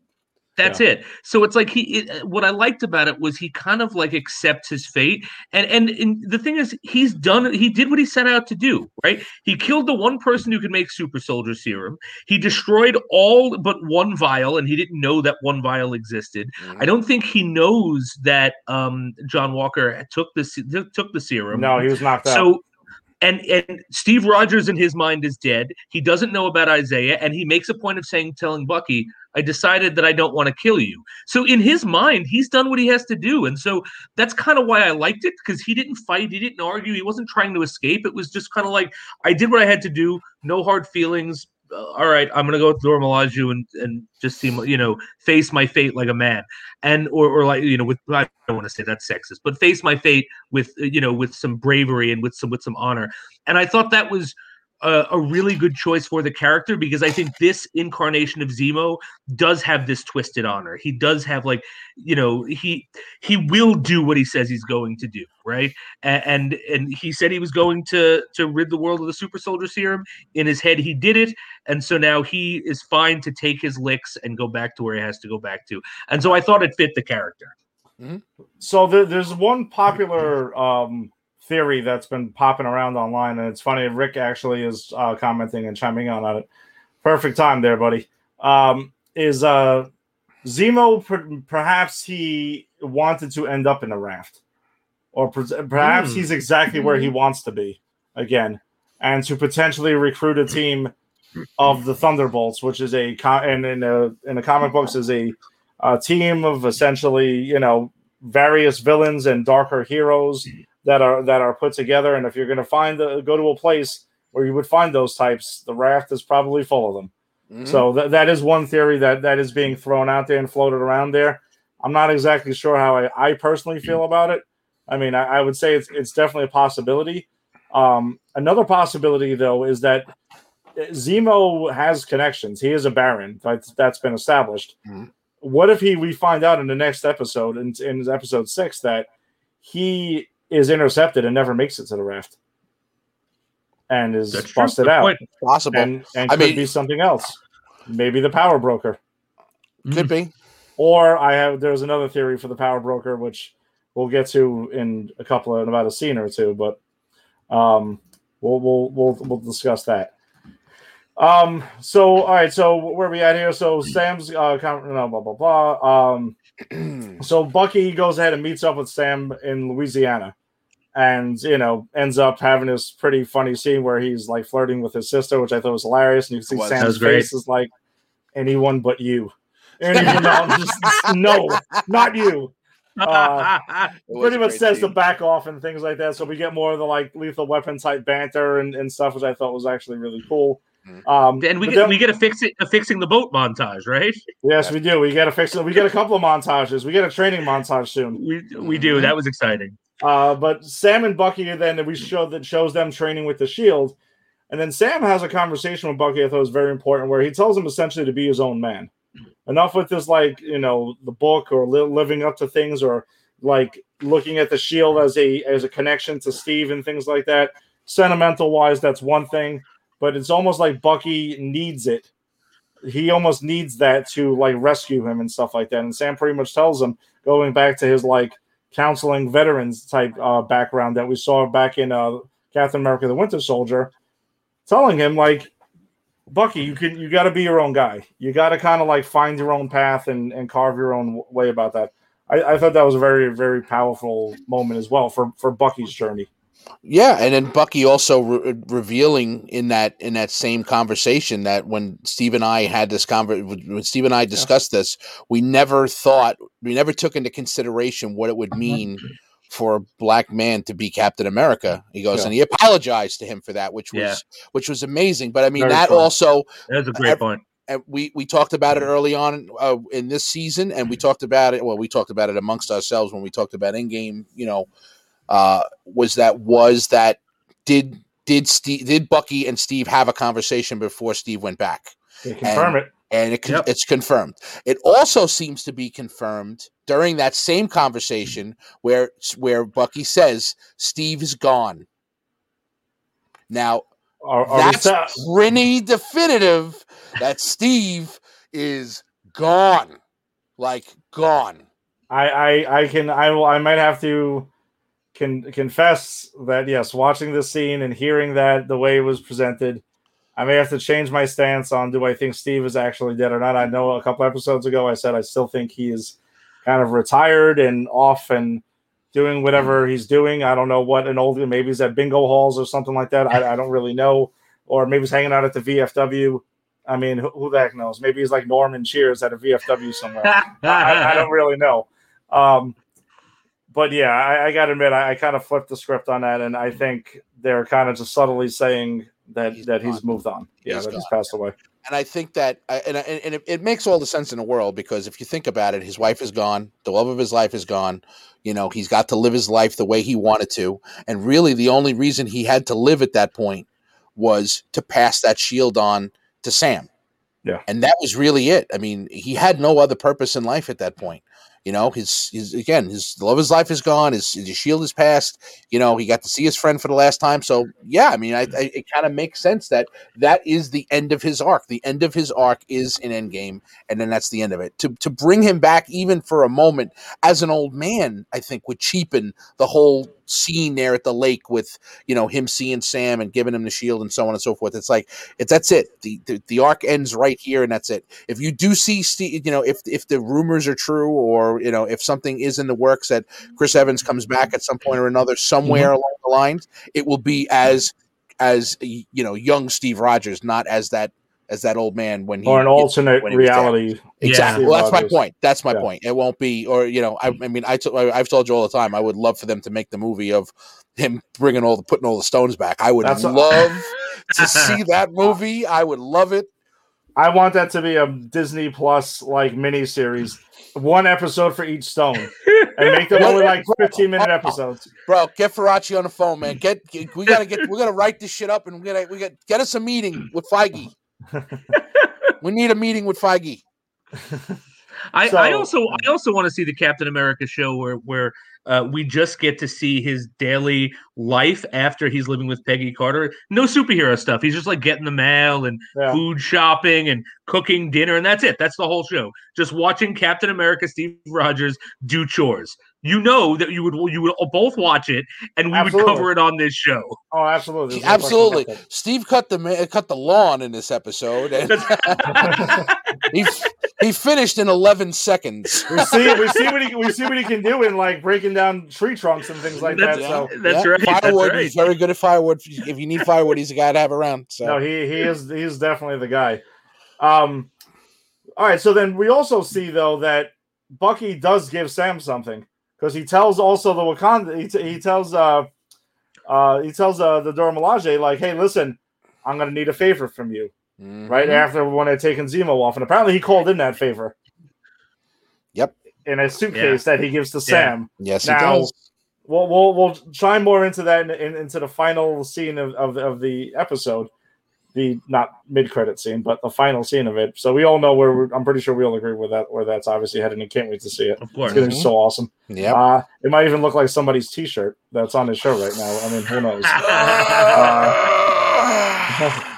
who knows? uh, but so I think um, we also get to see a, a very, very huge moment, though, when Walker is in on trial and he's basically find out he's getting stripped of his title of captain and Captain America, forced to retire, losing his benefits, pretty much lost everything, and obviously this, deservedly so. That happens when you're not people, honorably discharged. You know. That's yes, that's, exactly. That's the worst of the worst. Yep, all gone. He's lost everything now, and then they show him outside of it. I mean, by the way, he storms off, and they're just saying, "Hey, listen, if you hold, what is it like? If you disrespect the place, because he tells them that he is Captain America, and the guy's like, not anymore." Yeah. Furthering the whole thing, though, of his obsession with being Captain yeah. America. So it he's continue- lost it. Yep. Yeah, he's still gone with that, and it is obsessed. He's obsessed with that mantle. But then he goes ahead and he meets a very important character who turns out to be the cameo. So they delivered on the cameo in this episode. Yes, they did. So un- yes, unlike the WandaVision, the cameo was delivered. Something I didn't see. Julia Louis-Dreyfus shows up as Van- Valentina Allegra de, La Font- uh, de Fontaine. Now, if you're not familiar with that, and I know they cut it down to Val, and she makes a whole great thing that, that's there, because she even says, I got the quote here. She introduces herself as Valentina Allegra de Fontaine. Actually, it's Contessa uh, Valentina Allegra de Fontaine. I know it's hard, but I don't like to repeat myself, so you can just call me, call me Val. uh, but don't call me Val. Just keep it in your head. So, for people who aren't... By the way, she she just... Does she owns that scene. She just yes. walks in. I love her from Seinfeld. I do too. Like phenomenal. Even when her days on S N L and things like that, she can show up in anything, and I'm and I'm happy. She's um, hysterical. But she, for a little quick background in the comics, though, she has worked with S H I E L D. She's worked with Hydra. She's even held the character, the mantle of Madam Hydra, in in the, in the uh, Marvel comics. So I'm not sure where they're going to go with the M C U. I have a feeling I they might I, change it. I have a, a feeling I know where they're going with this. But then there's one theory, though, because she gives him a blank business card mm-hmm. and pretty much says, "You just, I'm going to call you when, when needed. So kind of just answer when, when I do call, and there's nothing on it." Is she recruiting, or is she trying to assemble the Dark Avengers? That is another possibility. That is pretty That's much in the, in the comic books. It's Norman Osborn that does that, and he. I actually read the Dark Avengers run, the initial one, and it's. Completely bonkers, where he Norman Osborn essentially um they the um everyone goes ahead and says, "Hey, listen," he, he essentially saves the Marvel universe from uh the secret invasion, and he goes ahead and he's portrayed as like he comes up with Hammer and his whole thing, and it's instead of S H I E L D, he has his own organization. He essentially Iron uh, Tony Stark was the head of S H I E L D at that point. He gets shit canned because the world is like, well, Norman Osborn's the apparently billionaire philanthropist that we need, and they, they give it to him. He assembles his own Avengers team and makes himself Iron Man, and he's actually the Iron Patriot in the Dark Avengers. He gets Dakin to play the Wolverine character, who is Wolverine, for if you're not familiar, is Wolverine's like evil son that's in the comics. He ends up getting Haw- uh, Bullseye to be the new Hawkeye. He gets Venom to be Spider-Man. It's really, really batshit crazy. That sounds insane. It does. It's completely insane. insane. So I just wonder if that's the route they're going to go. Tony, you said you have a, a theory on where do you think she's going to play a, a role in? Yeah, so it, it did. It came out later in the week, obviously, after we watched it, that yeah. um, that she was originally supposed to make her appearance in Black Widow, mm-hmm. which we know by which we know right off the bat um, is going to take place, uh, you know, in Europe. Uh, you know, Red Guardian, the new Black Widow, eventually, who it's going to be is uh, uh, Yelena uh, Svetova, I think, is going to become the new Black Widow mm-hmm. now that uh, that Natasha Romanoff is gone. And uh, I th- I think that it's going to it's I think the, the agency that she's going to end up working for is Leviathan, which is a Russian terrorist organization. And that's where Val is going to come. And I think that's where the whole U S agent thing is going to come in for John Walker. That's just that's just me, you know, based upon, you know, piecing. And good, we know that Marvel takes this piece of comic, that piece of comic, whatever, and they like, that's where they mold their story. The Leviathan thing, they gave it away at this point by saying that she was supposed to debut in Black Widow, that that's where she was going to be. To me, you know, knowing that, that it's going to be taking place in, you know, in Russia, Slovakia, whatever, and knowing that, that she's going to be there and that, that she's going to be in that movie, Leviathan makes the most, most, the most sense for, for where this, the, uh, the, where this is going with her.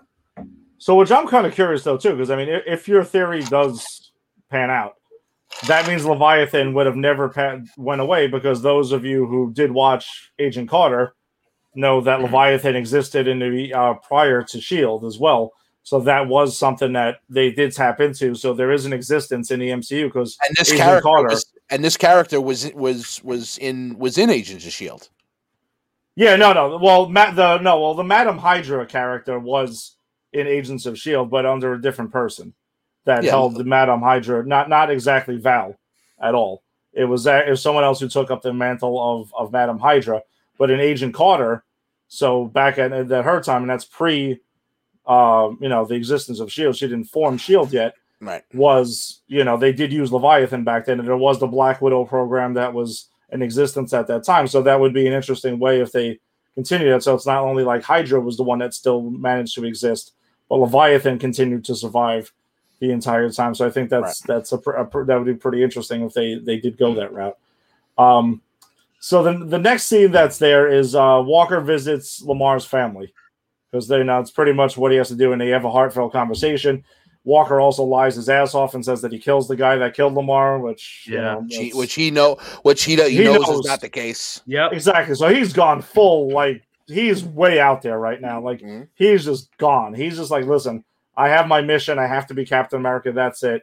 Uh, but they does show though that like there is people who care for Walker. So maybe he wasn't always the guy that he ended up being, but obviously he's gone down this path, and you know, crazy's crazy at this point. Um, and then we see the Flag Smashers in New York City, uh, planning, you know, to attack the G R C. And you can see they're, they're getting ready. And then uh, Carly Morgenthau is, is explaining her whole thing. And she's talking about this. And you can kind of see, though, she's kind of going, too, because they've been branded, you know, terrorist. And then she recruits Batroc again, yeah. who we saw in episode one. And we saw her in, uh, you know, played by uh, yeah. George Saint Pierre. George Saint Pierre. Uh, love his character. Love the fact he keeps on reoccurring and popping mm-hmm. up and can't get rid of him. But he pretty much says, listen, I'm not here for your movement. I'm here to t- kill the Falcon. But the in, the most interesting thing about this, and I will say that this was not something that, so apparently somebody put together some pieces online that um, the scene where Sharon is talking to someone and saying, listen, I'm going to pay you double this time. I'm going to do this. It is actually, I'm going to pay you, you know, double for doing this. It is confirmed that she's talking to Batroc. And the way that that was uncovered is because they went ahead and it was like, some sort of like uh, translation for, I think it may have been like the Italian version or the like some other language version. So it is confirmed that that is who is, that's why he's there. That's how he's got though that gear and that equipment for Carly. So that leads you to believe though, if Sharon is talking to Batroc, Batroc is bringing them the weapons. Is she the, I mean, is that a, confirmed the power broker is behind this whole thing? And like, maybe there's a ruse going on here. That's interesting. That's interesting. It is interesting. It, it is, is interesting. Extremely. And I saw that. I was like, wait, what? And I had to like make make sure that this isn't, we got this covered type shit. And it's, it's not. It's like legitimate. I'm not going to pretend I went ahead and watched the Italian version of the show and tried to uncover this crap. No, no, I, I would, who, I would give you a lot of credit if you did. If you did that, I would give you a lot of credit for that. I, I, I wish I spoke Italian and I could actually understand it. So my, my theory on this, though, is that is she working with Sam? Is she trying to help Sam and Bucky out and maybe, like, paid off Batroc because he's a mercenary for hire to help them team up against the Flag Smashers, and maybe the whole "I'm here to kill the Falcon" is bullshit. So maybe Batroc is doing, you know, working with uh, Sharon to help out, or is Sharon the power broker behind this and is actually nefarious and is working with, is funding the Flag Smashers as well? Has she completely gone over the deep end? I wouldn't be surprised if she was the, the power broker, to be honest, because they've really set her up as been, being someone who is, you know, cut loose, forgotten about. You know, yeah. Everyone else uh, got their pardons. Everyone else got to go home after, what was it, Winter Soldier, right? That was where, right? No, um, um, or was it, so it was Winter Soldier, right? No, no, no, it was, no, it was, well, it was pretty much after. That was the end of S H I E L D. Yeah, it was, well, no, she gets her, she was in the shit for what happened in Civil War. For assisting, okay. Getting the shield. Remember, she says, I stole oh, the shield right, from right, you. Gotcha, I gotcha. Got your wings. You, it was that scene a couple, it was like two scenes. Uh, oh, Civil War, ago. That's right. Mm-hmm. That's right. She goes to them and is like, wait a second. I stole the wings to help you, to save him, to get him away from him. And then the three of them are standing there like, um, yeah, she's right. Okay, this is weird. Yeah. You know, it's weird. So, but so she's pretty much everyone after Civil War gets their pardons. They get, yeah. you know, Paul Rudd gets a slap on the wrist and serves his time at home and has his own movie and fun. And she's cut loose. Everyone forgets about her. I mean, even Sam forgets about her until they run into her. Yeah. So I think I wouldn't be surprised if they're setting up that she is the power broker or is somehow involved in what's going on, simply because they have already established that, you know, you know, she's very disenfranchised. Again, the disenfranchisement with the, the United States, disenfranchisement with the Captain America, you know, symbol. I think they have sort of laid some groundwork where uh, she might be feeling that, or she is feeling that she's been forgotten. I would not be surprised if she winds up being the power broker. Yeah, I kind of think that's where they're painting, but I'm also kind of curious to know, do you think she's working with, do you think this whole thing with Batroc is to try to take down the Flag Smashers, or do you legitimately think she's working with the Flag Smashers and she's bad and she's trying to, like, go against Sam and Bucky? I don't. What, Tony, what do you think? I, I, I don't think so. Only because of who her aunt was and what that meant to her. Uh, you know, you heard her, you know, at um, at her funeral when she gave uh, when she gave the eulogy, and um, you know, I mean, she went out on a limb, you know, stealing the shield and the wings and so on and so forth. So, mm-hmm. I, I I I can't I can't picture her doing that. I mean, I, I just I think it's one of these classic Marvel setups where you think it's going one way and it's going to end up going another way. Mm-hmm. I just I can't see her doing that just just because of who her mother was. I, I just I can't see it. Also, if she wanted, oh, if she wanted, was, sorry, her aunt, not a mother. Yeah. If she wanted them dead, they'd be dead. I mean, she was key to how they escaped, uh, you know, that big fight where. Uh, so I, I don't, I don't think that she's trying to trying to kill them or set them up. But I don't, I don't know what her motive is, to be honest. I don't want to say that I think that she's trying to help them because I, I just don't know. But yeah. I don't think she's trying to kill them at all. Okay, I agree. So we then we get to the uh, the ending scene, where, you know, Sam is kind of, he gets his information, he sees what's going on, and then he busts out the case that he got from uh, Wakanda, and he pulls yeah, it, he pulls it up, and then all of a sudden, you know, episode over. So we all we all agree. We think that that's the. Uh, I think it's like a vibranium. I do too. Like, vibranium yeah, suit, definitely, to essentially protect him and make him, you know, and, and just make him even more unstoppable with that kind of thing.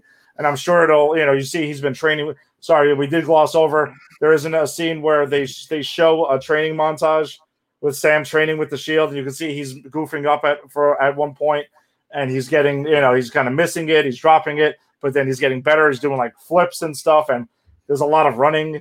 He's like, apparently he's into cardio. He's he's really into the running part of it, which is pretty cool. It kind of reminded me a little bit of Rocky Forest. I went to Soldier too. Go! Yeah, yeah. Like, I mean, um. No, yeah, you're right. It's very Winter Soldiers because we see Sam is into the running and cardio and stuff like that. But during that, though, there's a really powerful moment where he sees, like, his uh, his nephews with mm. the shield and their play fighting and things like that. And you kind of see Sam is thinking, like, he's thinking back on, you know, while he's had conflicting thoughts after his conversation with Isaiah, is that what it means. Like, he's he's kind of feeling like he's getting more into, like, listen, I got to do my own thing. I got to be my own man. I know what Isaiah went through. I get his, his you know, what all the stuff that, and he, he has every right to feel the way he feels. But he also sees the modern day version of what he needs to do. Mm-hmm. You know what I mean? In this. And I think that's a, you can kind of see it on his face. Like, yeah, I, I'm I'm going to do this. I'm going to train with the shield. I I got my, my gear to go, and it's time to go ahead and, you know, and, and stop the Flag Smashers and, and, and be Captain America, you know, like take on everything. And I, I'm now I'm ready, you know, to do this. Right. Um, then there's a mid, then in the mid credit scene though, we want to talk about, like, you know, I know I just referenced Rocky Four, but we like to reference Rocky Three style.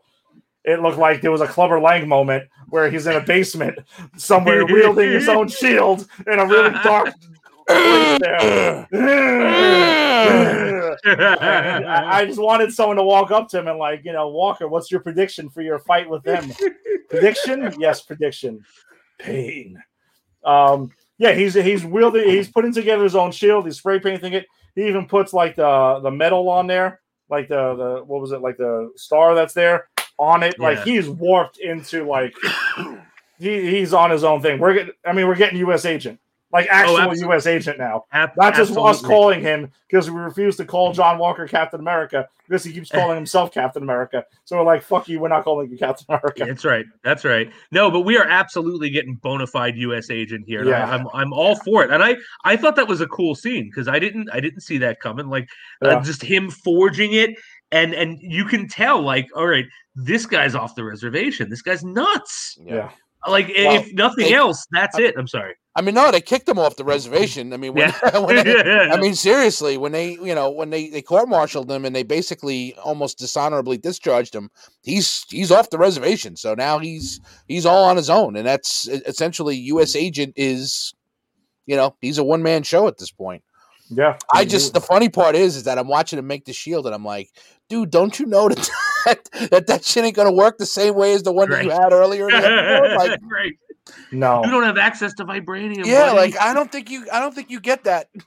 No, you can't just go to Home Depot and get yourself some vibranium. Yeah, like, like you can't, you can't make Captain America's shield in your garage. Like that's just not gonna happen. Like, what's wrong with you, bro? He's gone, man. He is so far gone. It's, it's crazy. Uh, He done lost his shit, bro. I don't understand. Like he really, like yeah. from the beginning of that, from the beginning of the last episode till now, he has completely lost his shit.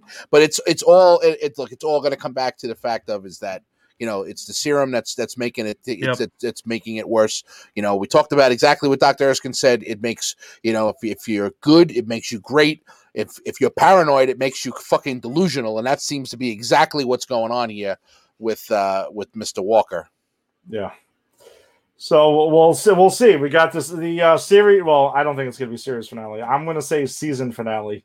Next yeah, week. I think I this one is definitely getting more than one. Oh yeah. yeah, I do too. But yeah, can I, I just too. can I just also say that I think that Sebastian Stan has been outstanding in this series. I mean, Agreed. he really, yeah. really has. I mean, Anthony Mackie has shown that he can carry himself and carry, you know, scenes, carry a season. Like we all know how charismatic he is. We all, we, you know, we've seen him in other movies. We've seen him, you know, as Sam Wilson, you know, being Steve Rogers' sidekick and everything like that, but man, Sebastian Stan has been really, really good. I mean, really, really good. I, I almost like when he's not in a scene, I'm like, I want him in the scene. Like that's how much I've enjoyed him, and I, I love the the relationship that the two of them have.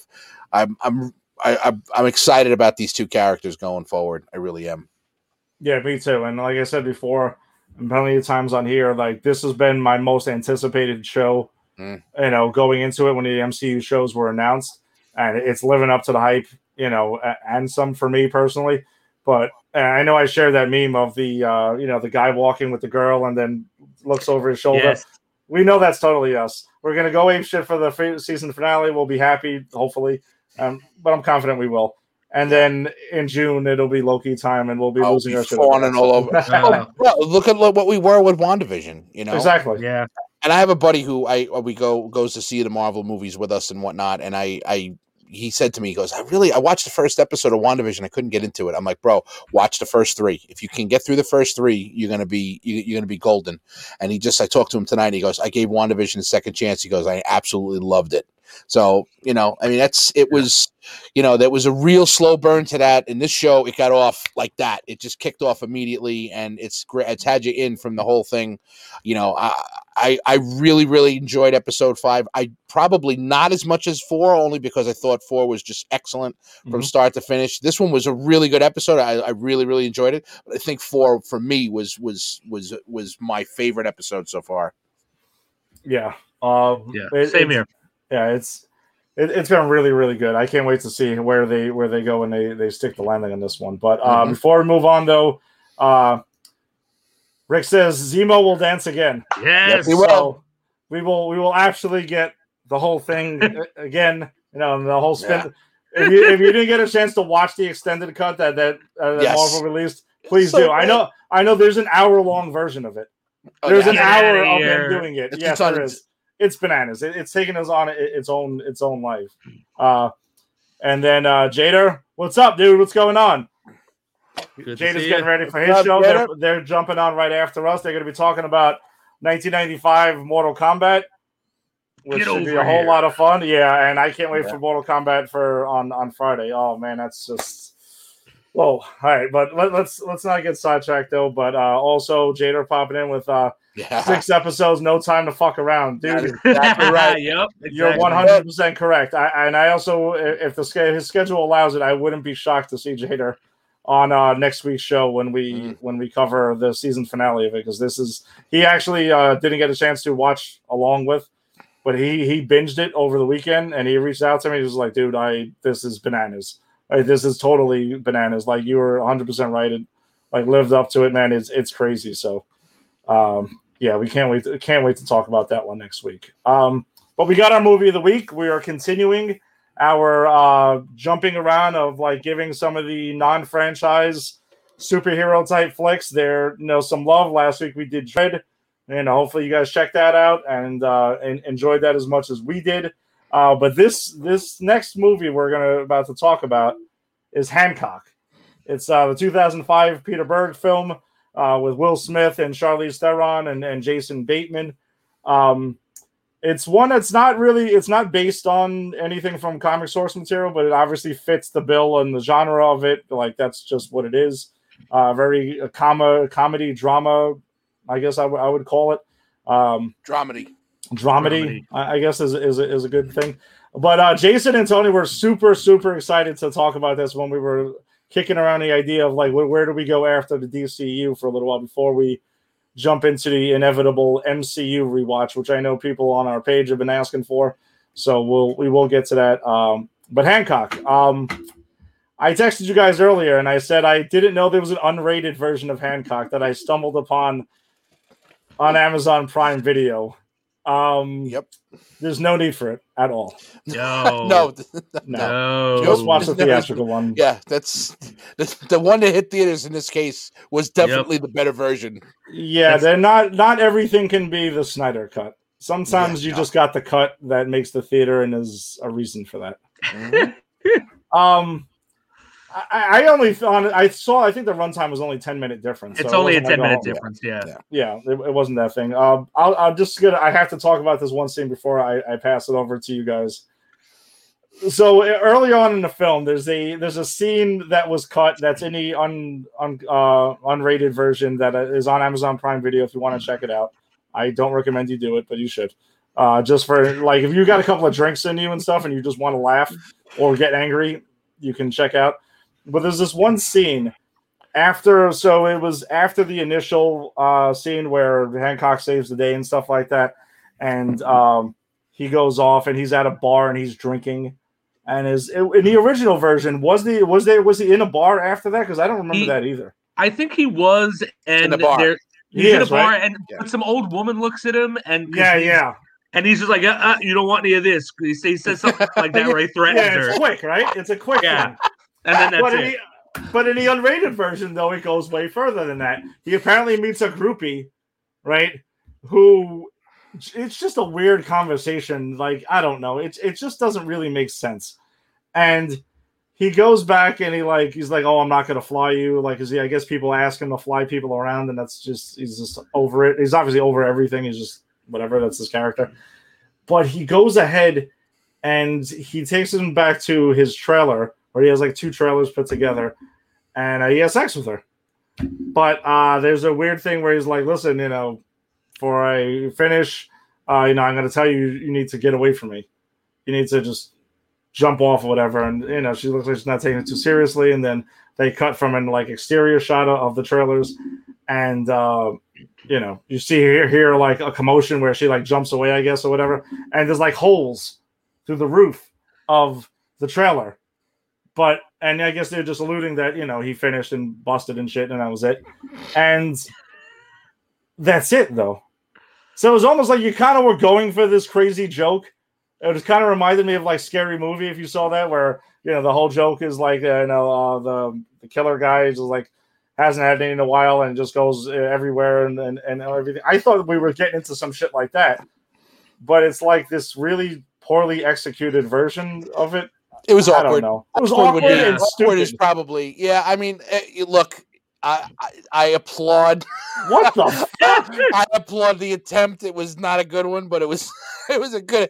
It was an attempt at itself, but I yeah. mean, if anybody wanted to make a joke about having sex with a superhero, yeah, Peter Berg took a stab at it. It it reminds me. It reminds me of like a conversation I had in seventh grade. Like, well, what happens when Superman and Lois Lane have sex? Like, isn't his sperm like super? Wouldn't it like kill her? Yeah. Or like, you know, it's like. But I was in seventh grade. I wasn't making a goddamn movie. Yeah, I can see why the scene was cut, and I wish I didn't know it existed. Um, I, listen, I'm gonna. I'll, I'll turn it over to you guys. I know you guys were super excited to talk about it, and I'll, you know, I'll, I'll share my, my more of my thoughts on it. Um, Jason, you want to go ahead? You want, you want to start it? Sure. Um, I love this movie. I love okay. this movie. I mean, you got Will Smith, and and you guys. I've said this before. I'm. You can put Will Smith in a movie. I'm there. I love Will Smith. Uh, I think Charlize Theron is great. Jason Bateman, I think. Jason Bateman and Will Smith are two of the most charming people in Hollywood. You put them together in a superhero movie, mm-hmm. What's not to love? Um, I love the idea of this just pretty much like depressed, angry, alcoholic like superhero who for whatever reason he's still drawn to help people, but he just he's as you said he's so over, he doesn't care. Like the scene where um the scene where he saves the day, like I forgot how much like he wrecks that highway. Like he hits the sign mm. and it hits the cop cars and the cop cars topple and explode, and like like he's doing way more damage than he's saving. Yeah. Like he, um and then he like he lands in the car and he's got the alcohol and they shoot the alcohol and that's what pisses him off, and so he like he you know he just shoots up and grabs the car. Like um I just I love the idea of what would it be like if a superhero was like this. Um, but he's not a bad guy, because he's no. he's not a bad guy. At all. Um, but I but also what I love about this movie is I think it really does uh, it does more than people give it credit for. Like when you find out the twist, right? And you know, spoilers for Hancock if any anyone's listening who hasn't seen this, you know, twenty-year-old movie, um, or fifteen-year-old movie. Um, you know, Charlize Theron, Jason Bateman's wife, is also like Hancock, and they have a history. They used to be together, and they're the last of their kind. But like, if you look at this movie, Hancock wakes up in a hospital thinking he's the only one of his kind. He was such a bastard in real in his life that no one came to claim him. Uh, and like, th- you can absolutely see why this man goes like devolves into what he becomes in this movie, right? Because like, what Charlize Theron does to him in this movie is really messed up. Like she lets him live all of these years thinking he's alone, thinking he's uh, like there. There's no one else out there like him, that people just didn't care about him enough to claim him from his past life. Um, and so I think psychologically it does some really interesting stuff with like the reaction to sort of trauma like that. Um, so so that I, that's why I love this movie. I think it works on two levels. It works on the superhero level, and it works on a very smart, like this is like how you deal with trauma and get through trauma. Because the way he gets through this is sort of facing his past and coming to terms with who he is and realizing that, okay, um, I need to be better. And so I think what this movie does ultimately uh, is very, very smart. And it's, it is part of the reason I like it so much. So that's, that's my overall sort of take on the movie. Okay. Tony?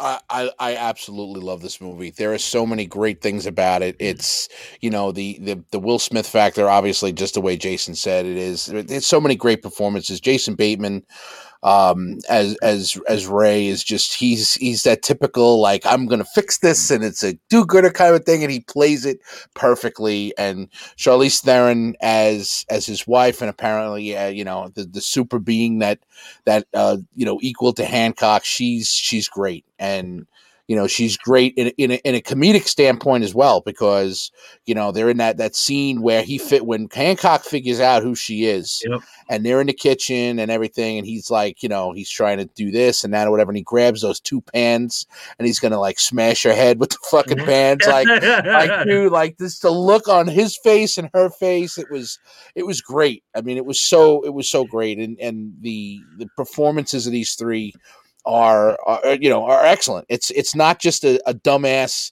kind of you know movie where you can just go watch you know shit blow up and that's the end of it. There's a story behind this, you know. And and getting back to what you know, um, touching on the scene where you know where you were, um, what you were talking about with her when you know he thought he was here by himself, and you know he says to her at one point, he says, "You chose to make me think that I was here alone," and she said, "I didn't think that you would miss." What you forgot? I didn't think that you. What did it? What was it? I? I didn't think you'd miss what you didn't remember. Yeah. So she just kind of thought like, "Hey, he doesn't even know I exist. I'm just gonna." She never thought about the mental toll that it was gonna take. That here's this guy. He doesn't age. He doesn't die. He doesn't get hurt. He's just him. twenty-four hours a day, seven days a week, and for hundreds of years, mm-hmm. he just is just him. So, yeah, at some point or another, I mean, I think everybody at that point would would drive them into madness. You know, there's nobody else for him around. There's no Avengers. There's no super, the Justice League or anything like that for him to be right. in. So you could definitely see how that could weigh on somebody's mind. So uh, I, I I love the way that's portrayed. And Will Smith as a drunk is a fucking joy. Ah, it's great. All right? He's a fucking joy, bro. First of all, the scene where he saves... Um, where he saves Jason Bateman from on the train tracks. That shit is hilarious. He busts the fucking train up, which is hilarious, right? Right? Yeah, he, he moves the car, he breaks up the train, and now he's arguing with people that get out of their cars. You know, and what one guy says to him, "That woman could have been killed. She should sue you." He's like, "Yeah," and they were all saying, "Yeah," and he's like, "He's like, man," he says, "You should sue McDonald's because they fucked you up." That was great. That was actually really funny. And that's great. And then someone says, like, you know, she's like, "I can smell liquor on your breath." He goes, "That's because yeah. I've been drinking, bitch." Yeah, he's like, "Well, I've been drinking." That's actually pretty great. That is and he, God. He's got this great moment, too, where they're yelling at him, insulting him, and he's just like, because you know he's done this before. He's, yeah, he's like, like, "Yeah, come on. Come on, go. Come on, let up, it go. Keep it up," right? And it's typical. You have you have very sensitive Californian-type people, you know, and they're like, and they're hounding him, and he's just like, you know, "Look, I just saved this dude's life. Go fuck yourself. I left him there." You know? Like, oh my God. And that's what, and that's the part where Ray is trying to school him. It's like, look, you can do these things, but take in mind just not to be a jerk about it. Like, you know, keep other things, you know, keep, worry about the, you know, about this and about the road. And remember when he lands in the court and he puts a hole in the, in the sidewalk. Yeah. Like, yeah, you don't want to do this. Like, this is not good. You don't want to do this. It's just, it's, it's so many great scenes. The scene with the kid. Oh my God. Michelle, wait, wait, wait, Michelle, Michelle, oh, Michelle, that is I actually hilarious. That. It whispers in his ear, "Call me asshole. Call me an asshole one more time." One more time. And he gets right in his face. He's like, "Go yeah. ahead." And the yeah. kid goes, "Asshole." And he just yeah. grabs him and shoots up. Doesn't even get the whole word out. He's an asshole. And go, he's gone. Oh my God, it was great. But the greatest scene in this movie, the absolute com- golden comedy scene in this movie, is when they put him in jail. And he is walking across the, I don't whatever the fuck they call it, right? When he's walking across the floor trying to go to his cell. And now he's realized, he's like, oh, he says, I, I, I realize I, I put most of you in here. And that yeah. big, and that those two guys were right in front of him. And he says, look, I'm going to go to my cell. I don't want no trouble. And he says, if you say that again, his head is going up your ass. And then the next scene is that you hear the the tearing of the, uh, uh, you know, hitting here, the tearing of the, the, the, the jumpsuit. And then the Sanford and Son theme song comes on, which is just fucking It's perfect. The music that makes that scene. Repo- it's absolutely. It's the whole thing. It's the whole thing. And then see the the the, the look of the guy standing there with... with the guy's head stuck up his ass. I mean, bro, that shit, that was absolutely. Oh, I, I I watched this the other day and I had tears in my eyes. I've seen this movie about fifteen times and that shit makes me cry every single time I see it. So the, some this, go ahead, Jason. The, the scene that gets me, that I think is my favorite scene of the movie, is where uh, they when the co- when the, the mayor springs him and they, they want him to go help with. Uh, diffuse the bank heist or the jewelry heist or whatever it is, and right. The guy's got his hand on the button and he's like, yeah, well, I've got all these kids uh, wired with C four, and if my finger gets off this button, then uh, they're all going to die, so you're going to go in there and get that. And Hancock just he just very nonchalantly takes off the thing from the the the, the lamp, the and yeah, yeah, the lamp, right, the lamp right. And he starts like messing with it, he's talking with him, and then he throws it. The next thing you see is him walking with the guy's hand, hand. in his yep. head still on the yep. button. Yep, that that got me. That was so funny. Well, what, what about when they show him the suit and he's like, "Man, I rather I rather fly around butt naked than wear that fucking." He's like, "You have actually." You know. Oh my god, that shit was great. And he kept he kept saying to the cops, "Good job." Good that job. was what I was about to say. That was my yeah. favorite scene of that, where he kept on with the "good job" shit over and over, and he's like, "Listen, you said that. I need you to go save the day. Stop. Like, I need you to end this." Or, is, it o- is it okay if I touch you? Yes. Not, not in a sexual not, manner not at sexual all. Yeah, yeah. It's okay. It's just like, get me the fuck out of here. Yeah. He's like, well, you know, it's not that you're not attractive. You actually are. But still, that's just like, yeah, get, just get me out of here. What the hell? That was, I think, that's she, really I think she actually says, get me the fuck out yeah. of here. Yeah.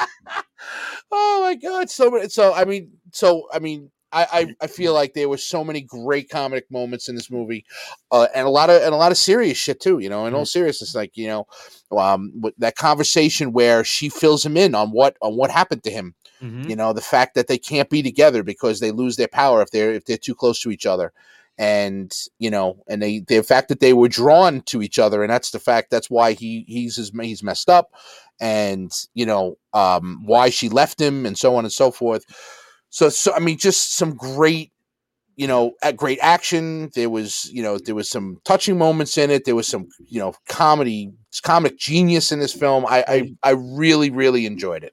I really enjoyed this movie. I love it. Sorry, leave it. Sorry, Man- Mando's in the room with me right now. I, I, uh, congratulations on Mando, yeah, by the way. Thank you, thank That's- you. Yeah, for if you're listening, whatever. I my I have a second dog. The other dog, his name is Marvel.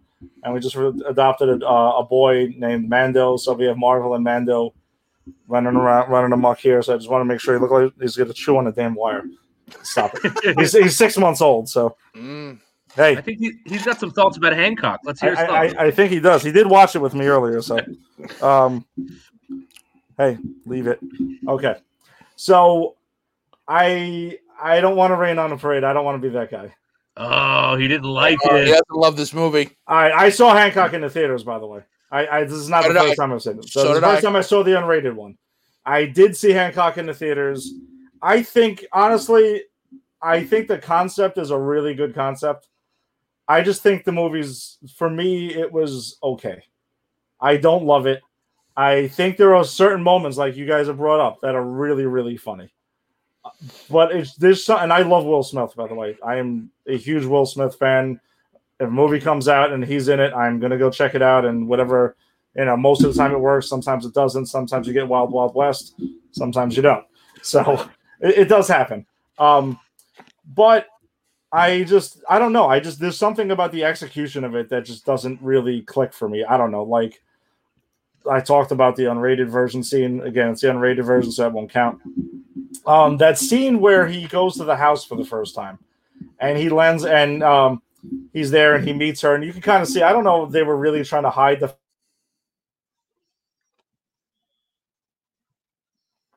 You lost you. Yeah, we lost you, Ed.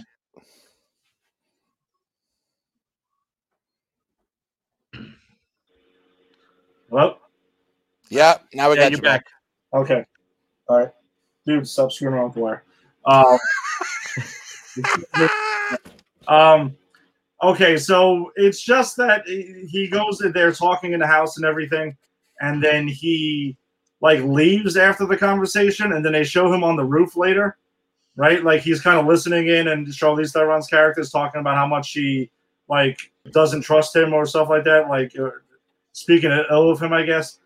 How did he land on the roof without doing that? Every time he lands, everything goes like, uh, uh, you know, breaks up and things like that. You would put a hole through the roof. I have an answer for that. Please.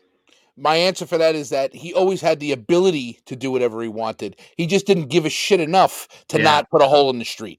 But I'm just yeah. saying, like, they do show him on times when he cares, and there is, like, a an effect, like, when he lands. I kind of feel like they would have hurt him. So I don't know. That this is that was a thing that just I thought was kind of like a little bit weird for me. The Michelle scene was funny.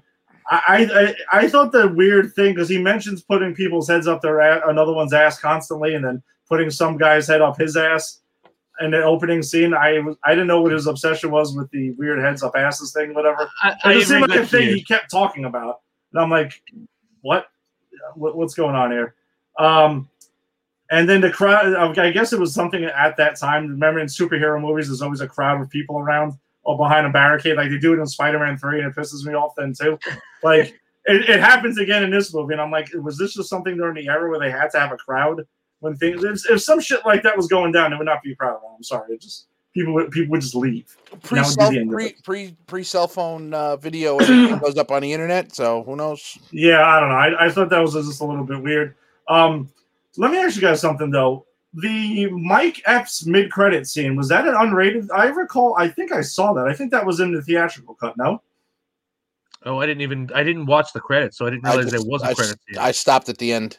Okay, gentlemen. Well, guess what? There is a mid-credit scene.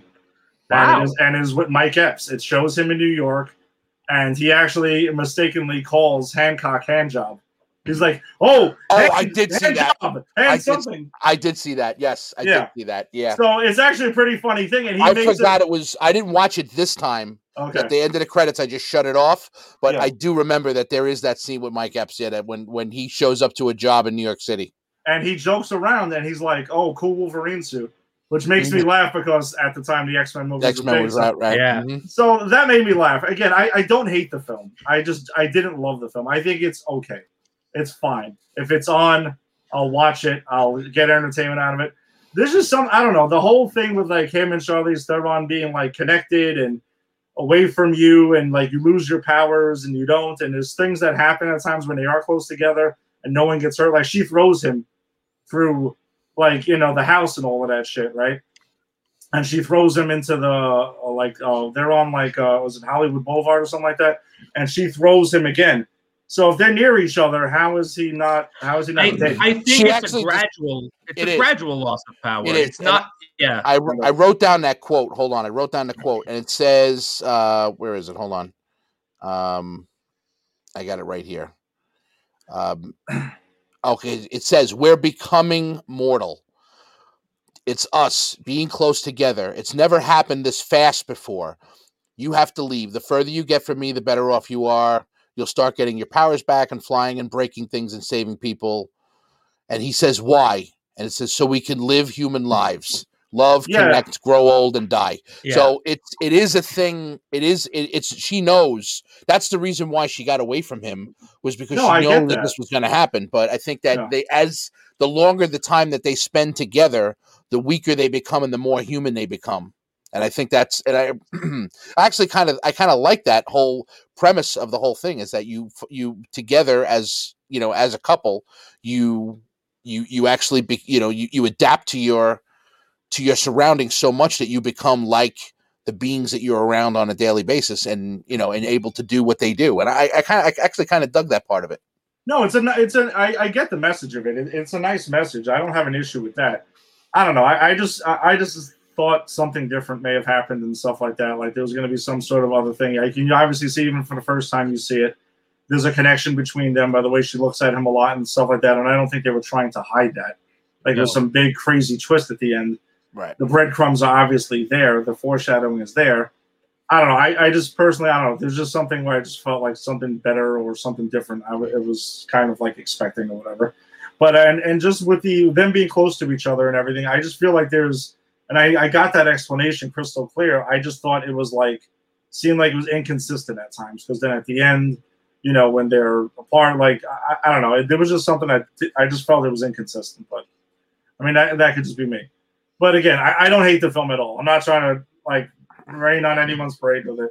It's just I, I just thought it was okay and it was fine. And I, ironically, actually, I I saw I saw this movie at Atlas Park with uh, with Jerry years ago when it came out, and there was this there was these people in the, and that was sitting right behind us. This couple that were having a whole conversation about their their day, like nobody was in the theater. And Jerry swore off movie theaters for like ten years after that. He's wow. like, screw this, I'm not going anymore. This I can't deal with this shit. Wow. Because the worst thing any we all know this. Like if you're a movie fan and you love going to the theater like the three of us do, when someone's yapping and and, and it's not oh, about like you brutal. want crowd reaction, you want cheers, you want oh shit, like something quick. Right. Mm-hmm. You should have had a full on conversation. I don't want to hear what you had for fucking lunch. You know, or talking to the screen. You should not be answering the questions no. of the people on the screen. Like just zip it, enjoy it. Lose your like, I immerse myself in the yeah, film. Lose like, yourself in the film, and that's, yeah. and that's it, and to kind of enjoy it. And then, you know, that, and if it, and if it's a really bad film, like when I remember, I'll never forget when I went to see Punisher Warzone, and there's one moment that happens in it, and then you just like, listen, I'm gonna, I'm watching a comedy now, and you sit back, and then you start laughing for the rest of it, and that's it. You find entertainment one way or the other. Yeah, that shit happened to me when I went to see Air Force One. They were a bunch of kids. They had to be like. I don't know, like fifteen years old. That'd be ten or eleven of them, and they would not shut the fuck up throughout the whole film. And about about forty-five minutes in, I, I literally, I was with my parents and my wife. It, you know, my, she was my girlfriend at the time.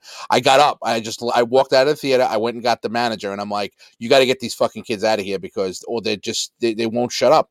You, you just, they, they're, they've been shushed about thirty times." So security came in, took them all out. I was like, "See ya, goodbye."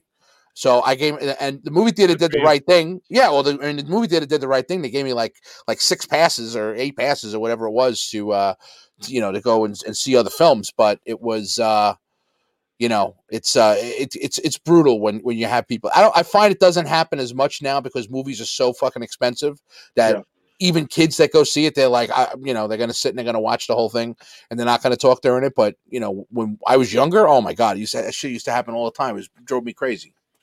Yeah, and I, and I also just think that it's like it's part of the reason, like, as much as I we all go on the first night, like we go to the screening night on Thursday, six o'clock, whatever the first showing is, because mm-hmm. I kind of feel like when you really want to see a movie, that's the showing you're going to go to. Right. You're not going to go like I don't do Friday nights.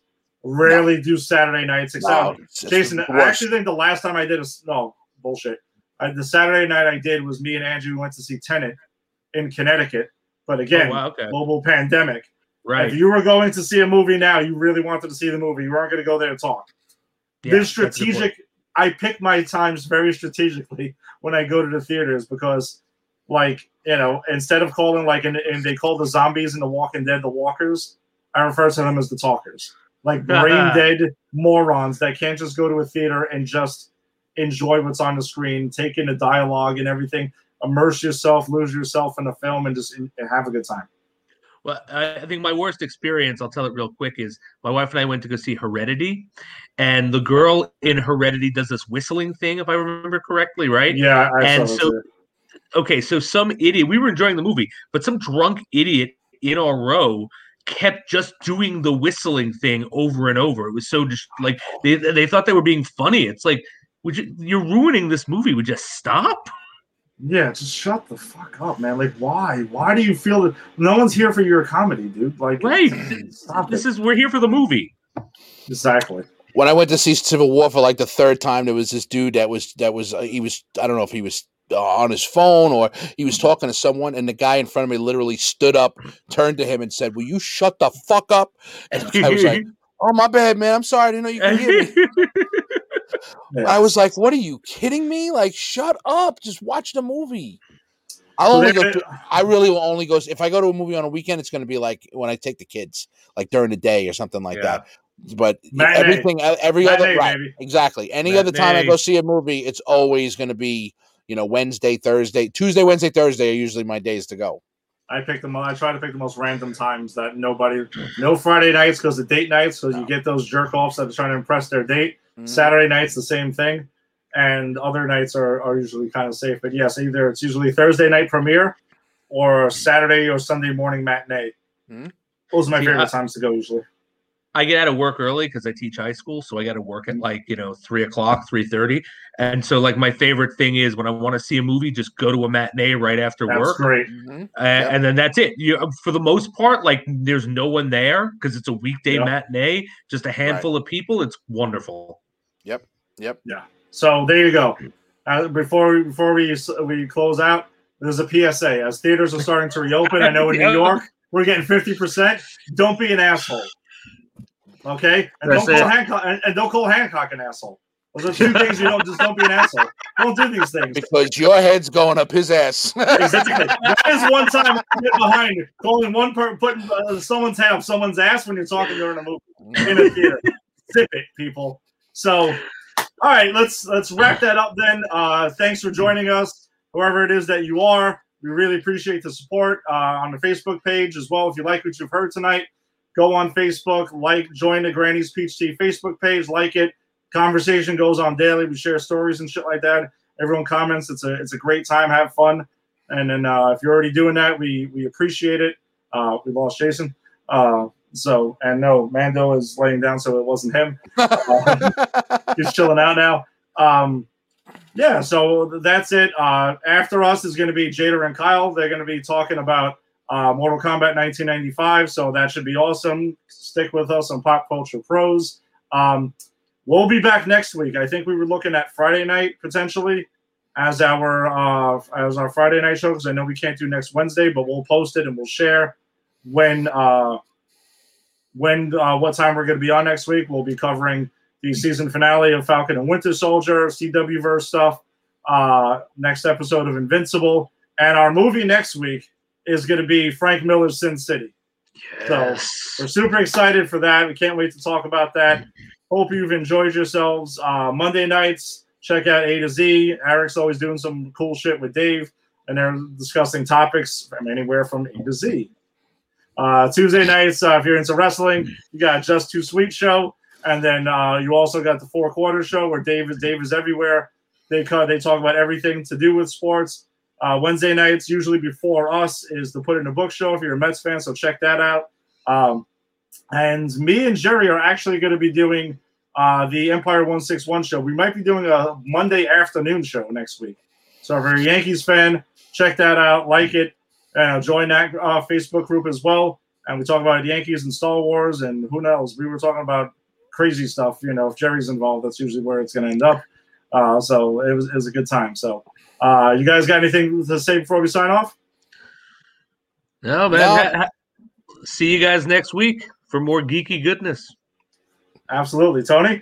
No, just looking forward to the finale of Falcon Winter Soldier. And, you know, this is going to be, uh, it, I think it's going to be a great episode. So looking forward to discussing it with the guys. Yeah, can't wait for it. So stay safe, enjoy your weeks, and uh, see you next time, guys. Peace.